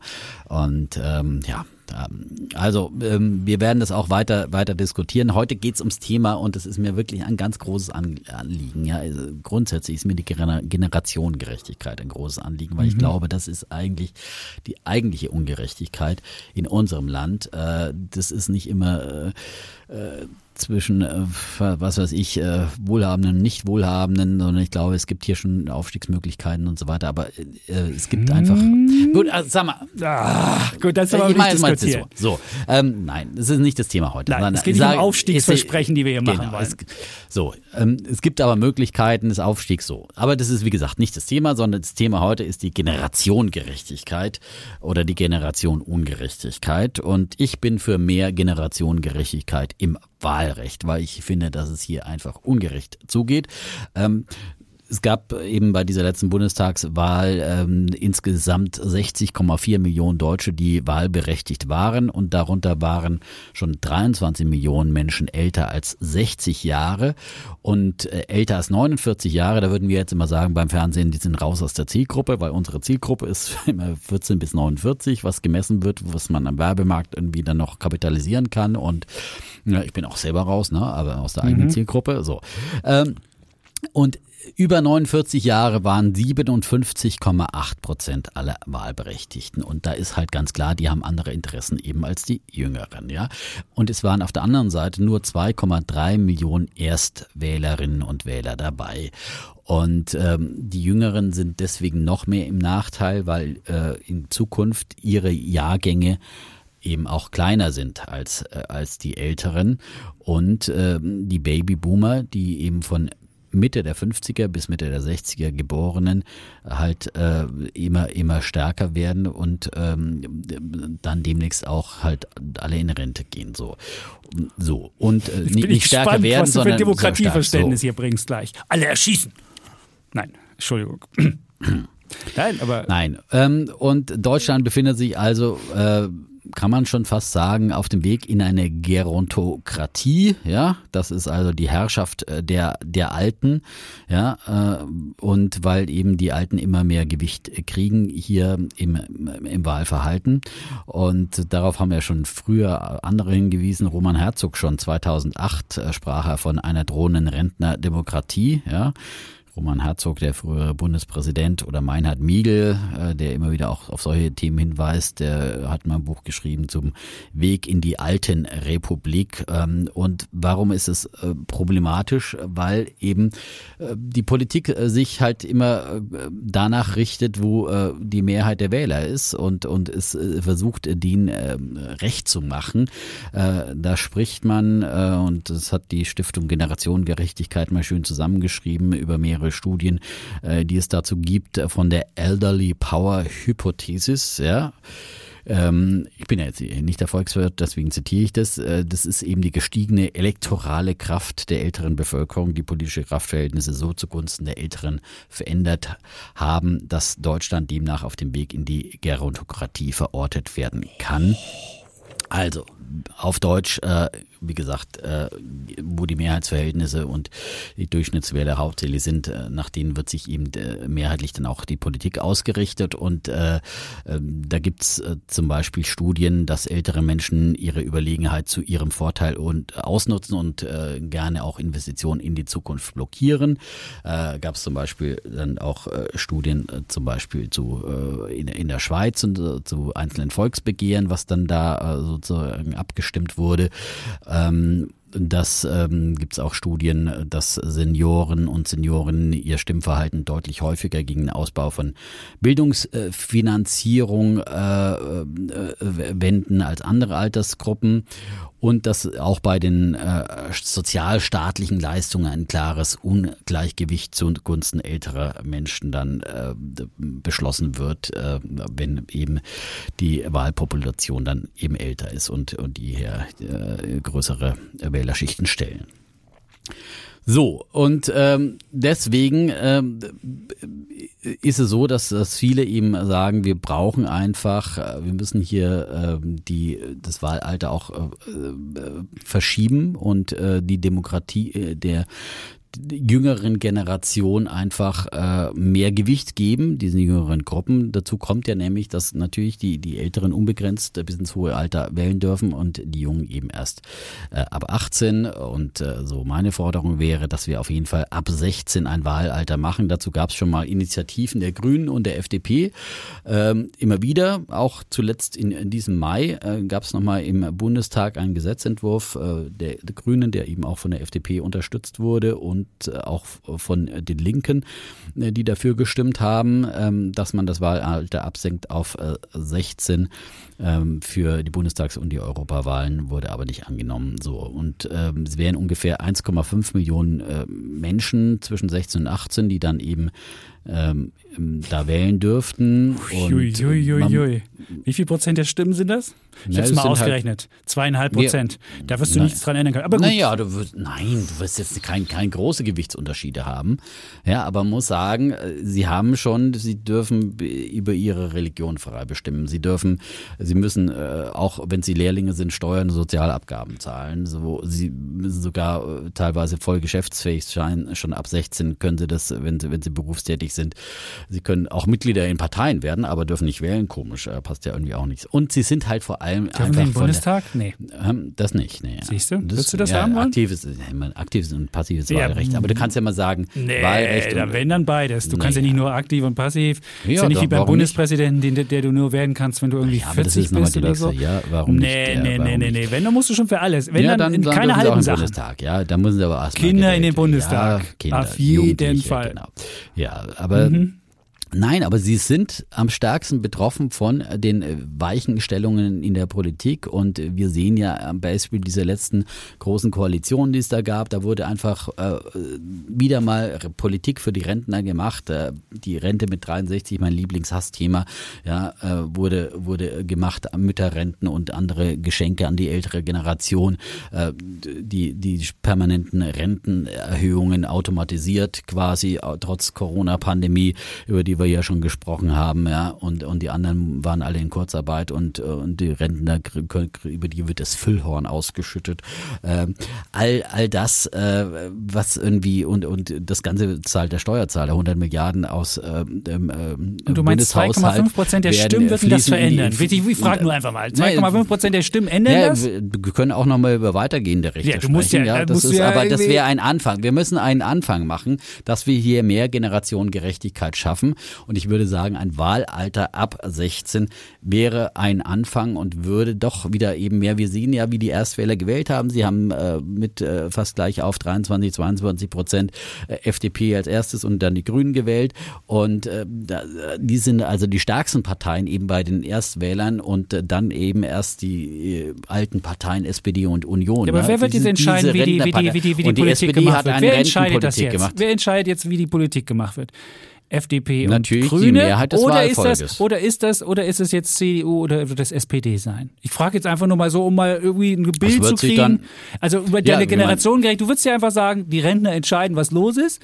Und jetzt sagst du aber selbst, die haben FDP und Grün gewählt. Und wer wird jetzt die Politik maßgeblich entscheiden? FDP und Grün. Wo, warum will ich ja, jetzt was ändern? Es ist gut so, dass die beiden was sich jetzt, jetzt Was soll ich jetzt ändern? Das verstehe nein, nein, nein, ich. Ich würde, ich würde mich noch freuen, mehr. wenn FDP und FDP Grüne noch mehr, noch mehr, wenn, wenn sie die, äh, die stärksten Parteien wären und, und die Regierungsmehrheit Mehrheit haben und die, weil sie die, die Parteien des Fortschritts sind und der Modernisierung und die anderen, SPD und Union, äh, all diese Zukunftsthemen verpennt haben. Klimawandel, Digitalisierung, Bildung, all das wurde liegen gelassen und das sind die Zukunftsthemen, die die junge Generation ja, die Grünen waren mal, der, waren mal mit an der, an der Politik und die FDP auch.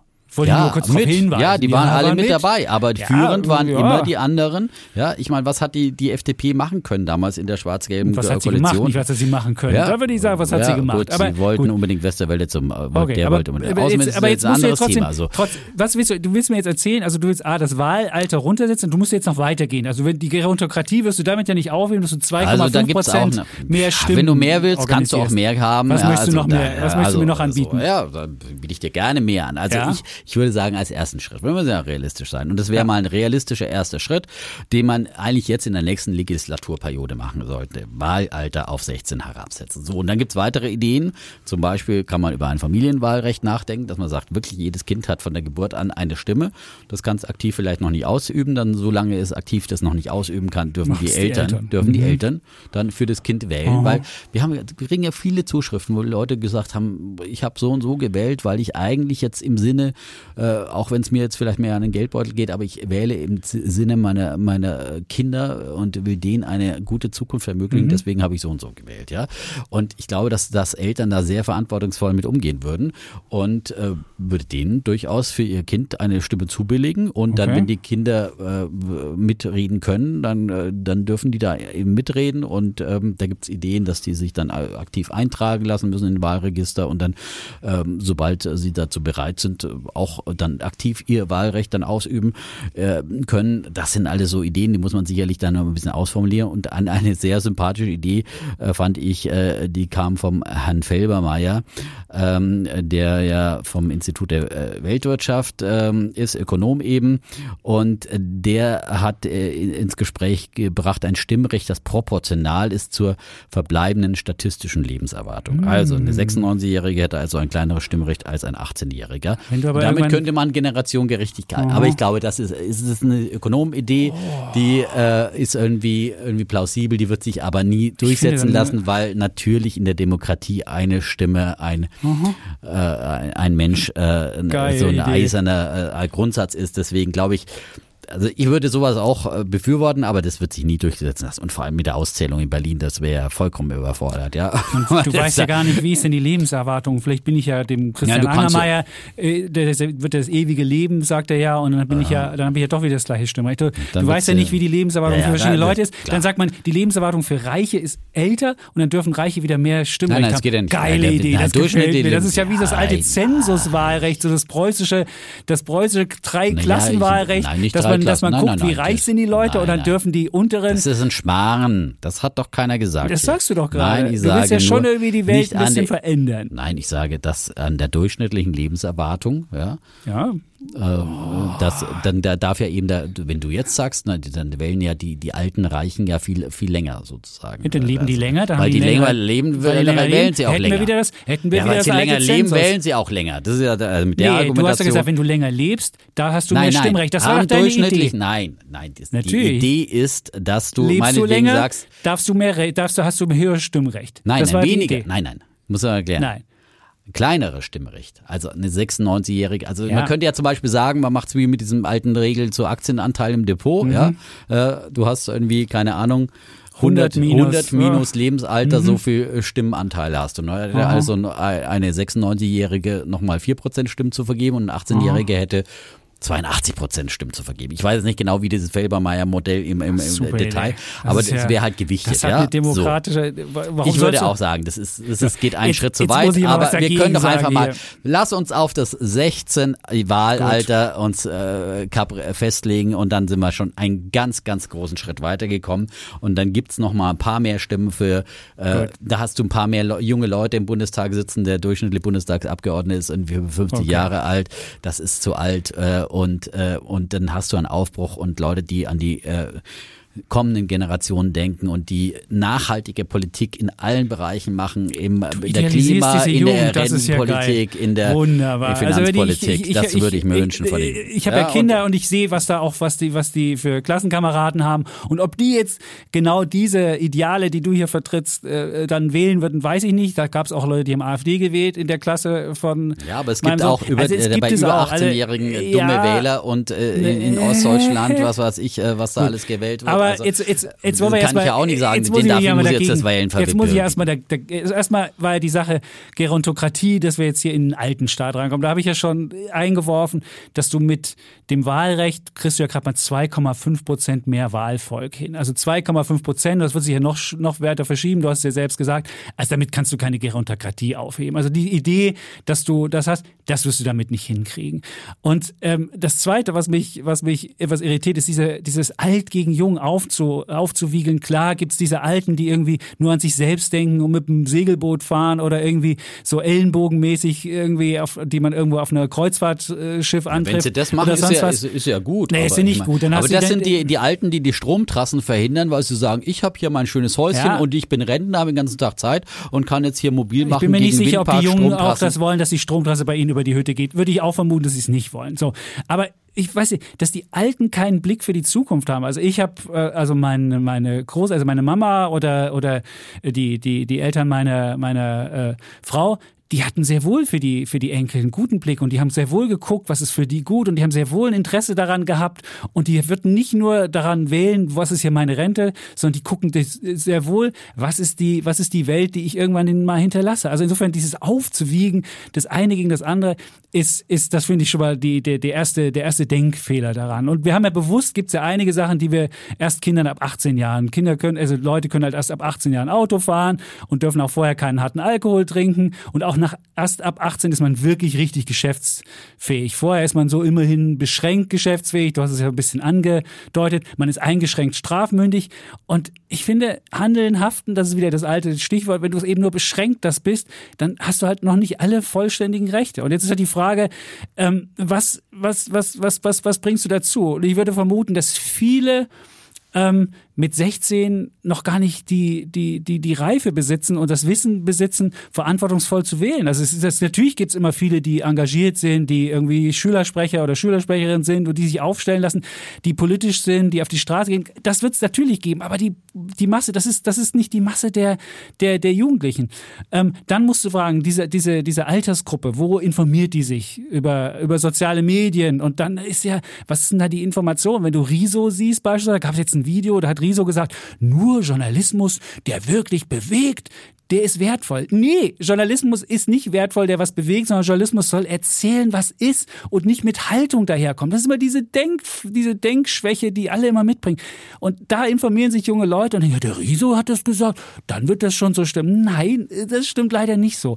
Und ich finde, man muss Also selbst Lebenserfahrung? Ja. haben. Man muss selbst Lebenserfahrung haben, man muss selbst Reife mitbringen, man muss selbst und der, der, die Schule als Ort der politischen Bildung, was, was, sind da, was wird dir da gelehrt?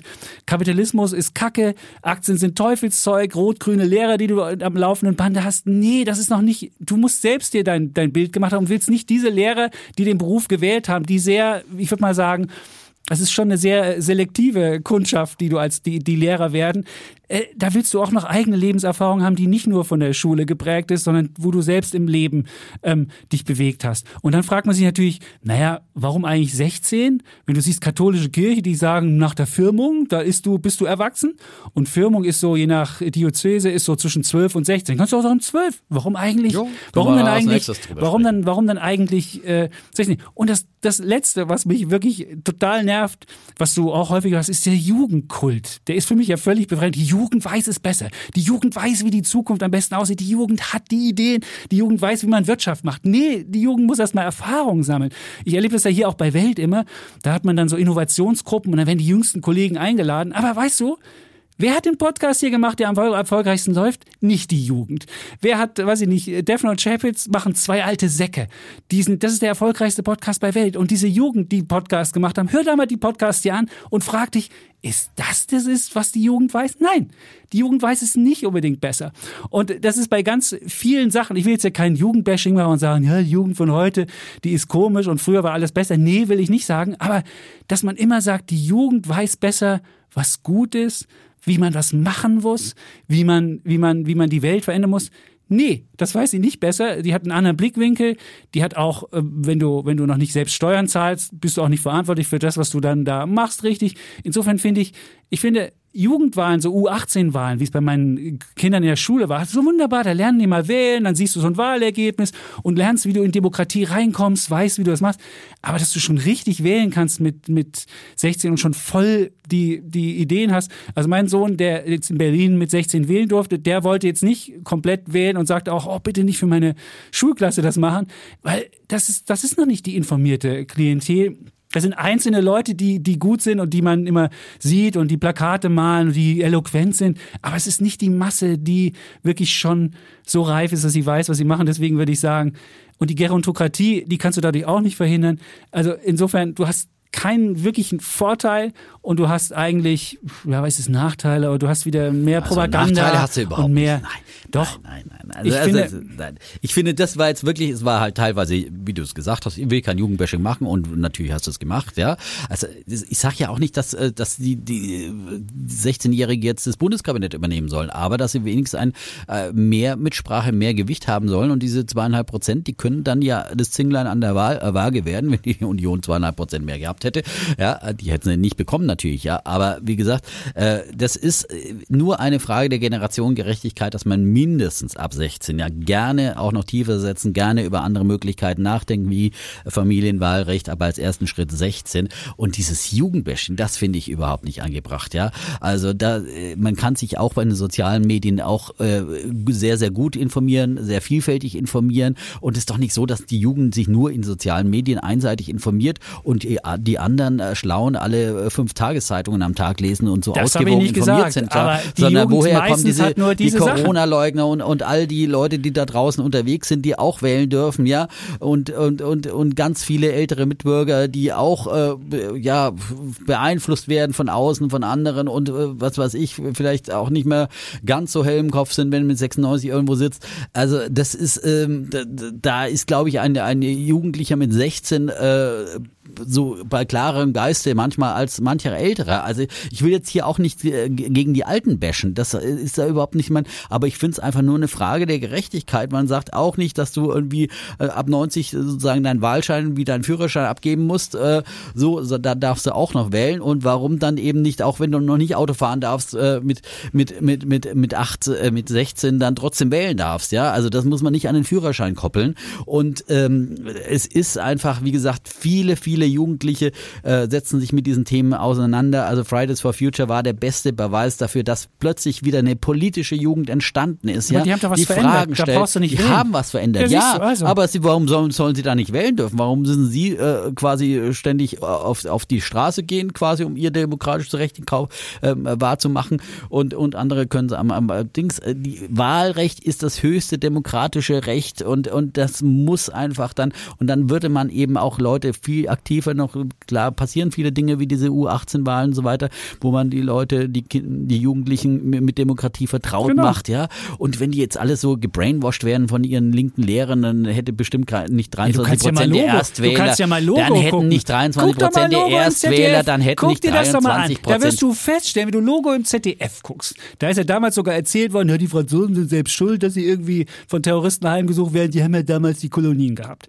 Also da wird ein Bild vermittelt und dann wird auch irgendwie über den Kapitalismus hergezogen und sonst wie. Ja, dass das man sich fragt, überall. So, ist das bitteschön, ist das bitteschön die richtige Beschallung? Ja, aber das ist doch ein anderes Thema. Nein, das das Thema ist ist, doch, wir müssen unser Thema. Bildungssystem Du musst- ändern, wir müssen, ja, aber müssen du mehr musst doch Wirtschaft in, deine eigene in die Schule Erfahrung bringen. machen. Du stellst fest, dass das Leben vielleicht anders läuft, als es dir da vermittelt wird, und dann hast du, kannst du selbst feststellen, wie du wählst und kannst dir selbst ein Bild machen Ja, von der und- Welt und nicht irgendwie noch Sollen dann noch, wenn du, wenn du, wenn du, VWL-Studenten mit 37 Semestern Studium auch noch nicht wählen dürfen, weil da Warum? haben sie ja auch noch nichts von der Welt gesehen, wenn sie bloß an der Uni rumgesessen waren. Also wo magst du da die Grenze? Also das ist wirklich mit die, 18 und andere sind mit 16 strafmündig mit andere mit sind mit 16 18 Lehrlinge verdienen Geld, zahlen Steuern und warum sollen wie sie nicht wählen? das? Also wie viele wären das denn? was heißt wie viele, wie viele, wie viele äh, Ältere äh, sind, wie gesagt, auch nicht mehr aktiver Teil, zahlen längst keine Steuern mehr und äh, wählen nur noch den Kanzler, der dann sagt, oh, die Rente ist sicher, ja.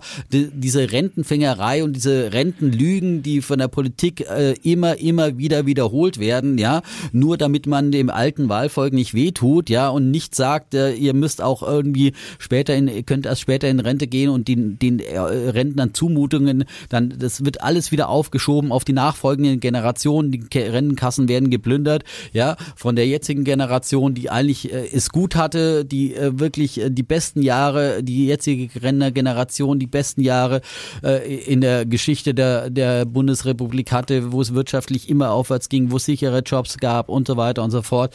Ähm, äh, so und äh, wir brauchen, ich finde, mehr Generationengerechtigkeit und äh, Aber das dürfen wir nicht die nicht Generation mit dem, gegeneinander Das kriegen aus. wir ja, du versuchst ja gegeneinander auszuspielen. Du hast ja, Ja, weil du, du hast ja nicht, du hast ja nicht mit den mit den kleinen Anteil, den du dazu bekommst, hast du ja, hast du wirst du stimmlich nicht wirklich was verändern. Und du hast aber du versuchst sie gegeneinander auszuspielen und sagst, na der Alte, der wählt immer nur den, der sagt, die Rente ist sicher. Nee, das Nicht machen vielleicht viele jeder. Leute, das, Das machen vielleicht klar. Leute, die, das machen vielleicht Leute, die ähm, keine Kinder haben.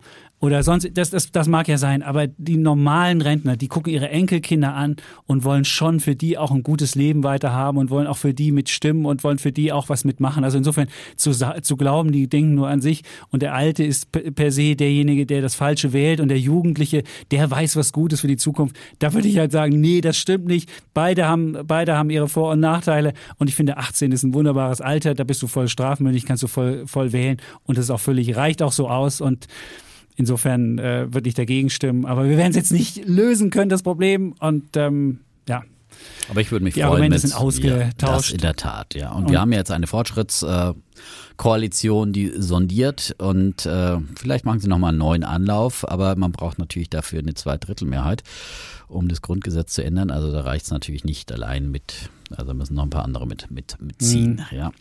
das stimmt. Gut, die Welt ist wirklich umrundet. Ich weiß nicht, wie viele Minuten wir jetzt heute wieder hier geschafft haben, ähm, aber es sind wahrscheinlich wieder nicht unter einer Stunde rausgekommen, sondern eine Das auf Stunde. Also unter 30. eine Stunde machen wir es ja nicht. Stimmt, also, hallo. Das ist wirklich. Und jetzt haben wir schon so viel geredet. Ich weiß, gar nicht wir, bekommen, ich weiß ne? gar nicht, was wir heute Abend noch um 18.30 Uhr hier miteinander Ja, da beantworten ja die. Fragen, ja? Also, Ach so, ja, Also- aber da müssen wir auch noch ein bisschen Feuer haben. Also wir hoffen ja auch, dass das gewohnt. Video dann irgendwo nochmal abgerufen werden kann für denjenigen, der jetzt den Podcast hört und quasi das Live-Event verpasst hat, weil Ja, es ja dann genau. quasi zeitgleich ist. Oder wenn ihr jetzt früh den Podcast hört, vielleicht könnt ihr uns noch live erwischen unter So ist es. welt.de slash Dudes dudes live. Aber wir können es ja so machen. Ich würde darauf äh, drängen, dass äh, du unter diesem Dudes Live dieses Ding dann auch noch abrufbar ist, wenn, Das sollten wir machen. wenn äh, es schon vorbei ist. Auch für die nachfolgenden Generationen. Ja. Das ist eine Frage der Generationengerechtigkeit. genau, dann haben wir das auch. Sehr schön. Gut. So, das Welt war's. umrundet, ähm, alles, äh, alles gesagt. Ähm, ja, Du kannst die Verabschiedung jetzt mal beginnen und bitte nicht versemmeln. Oh Gott, ich muss mich konzentrieren. Konzentrieren. Ja. Wir sagen Tschüss. Und Ciao. Bleiben Bulle. Und Bär. Defner. Und Chapitz.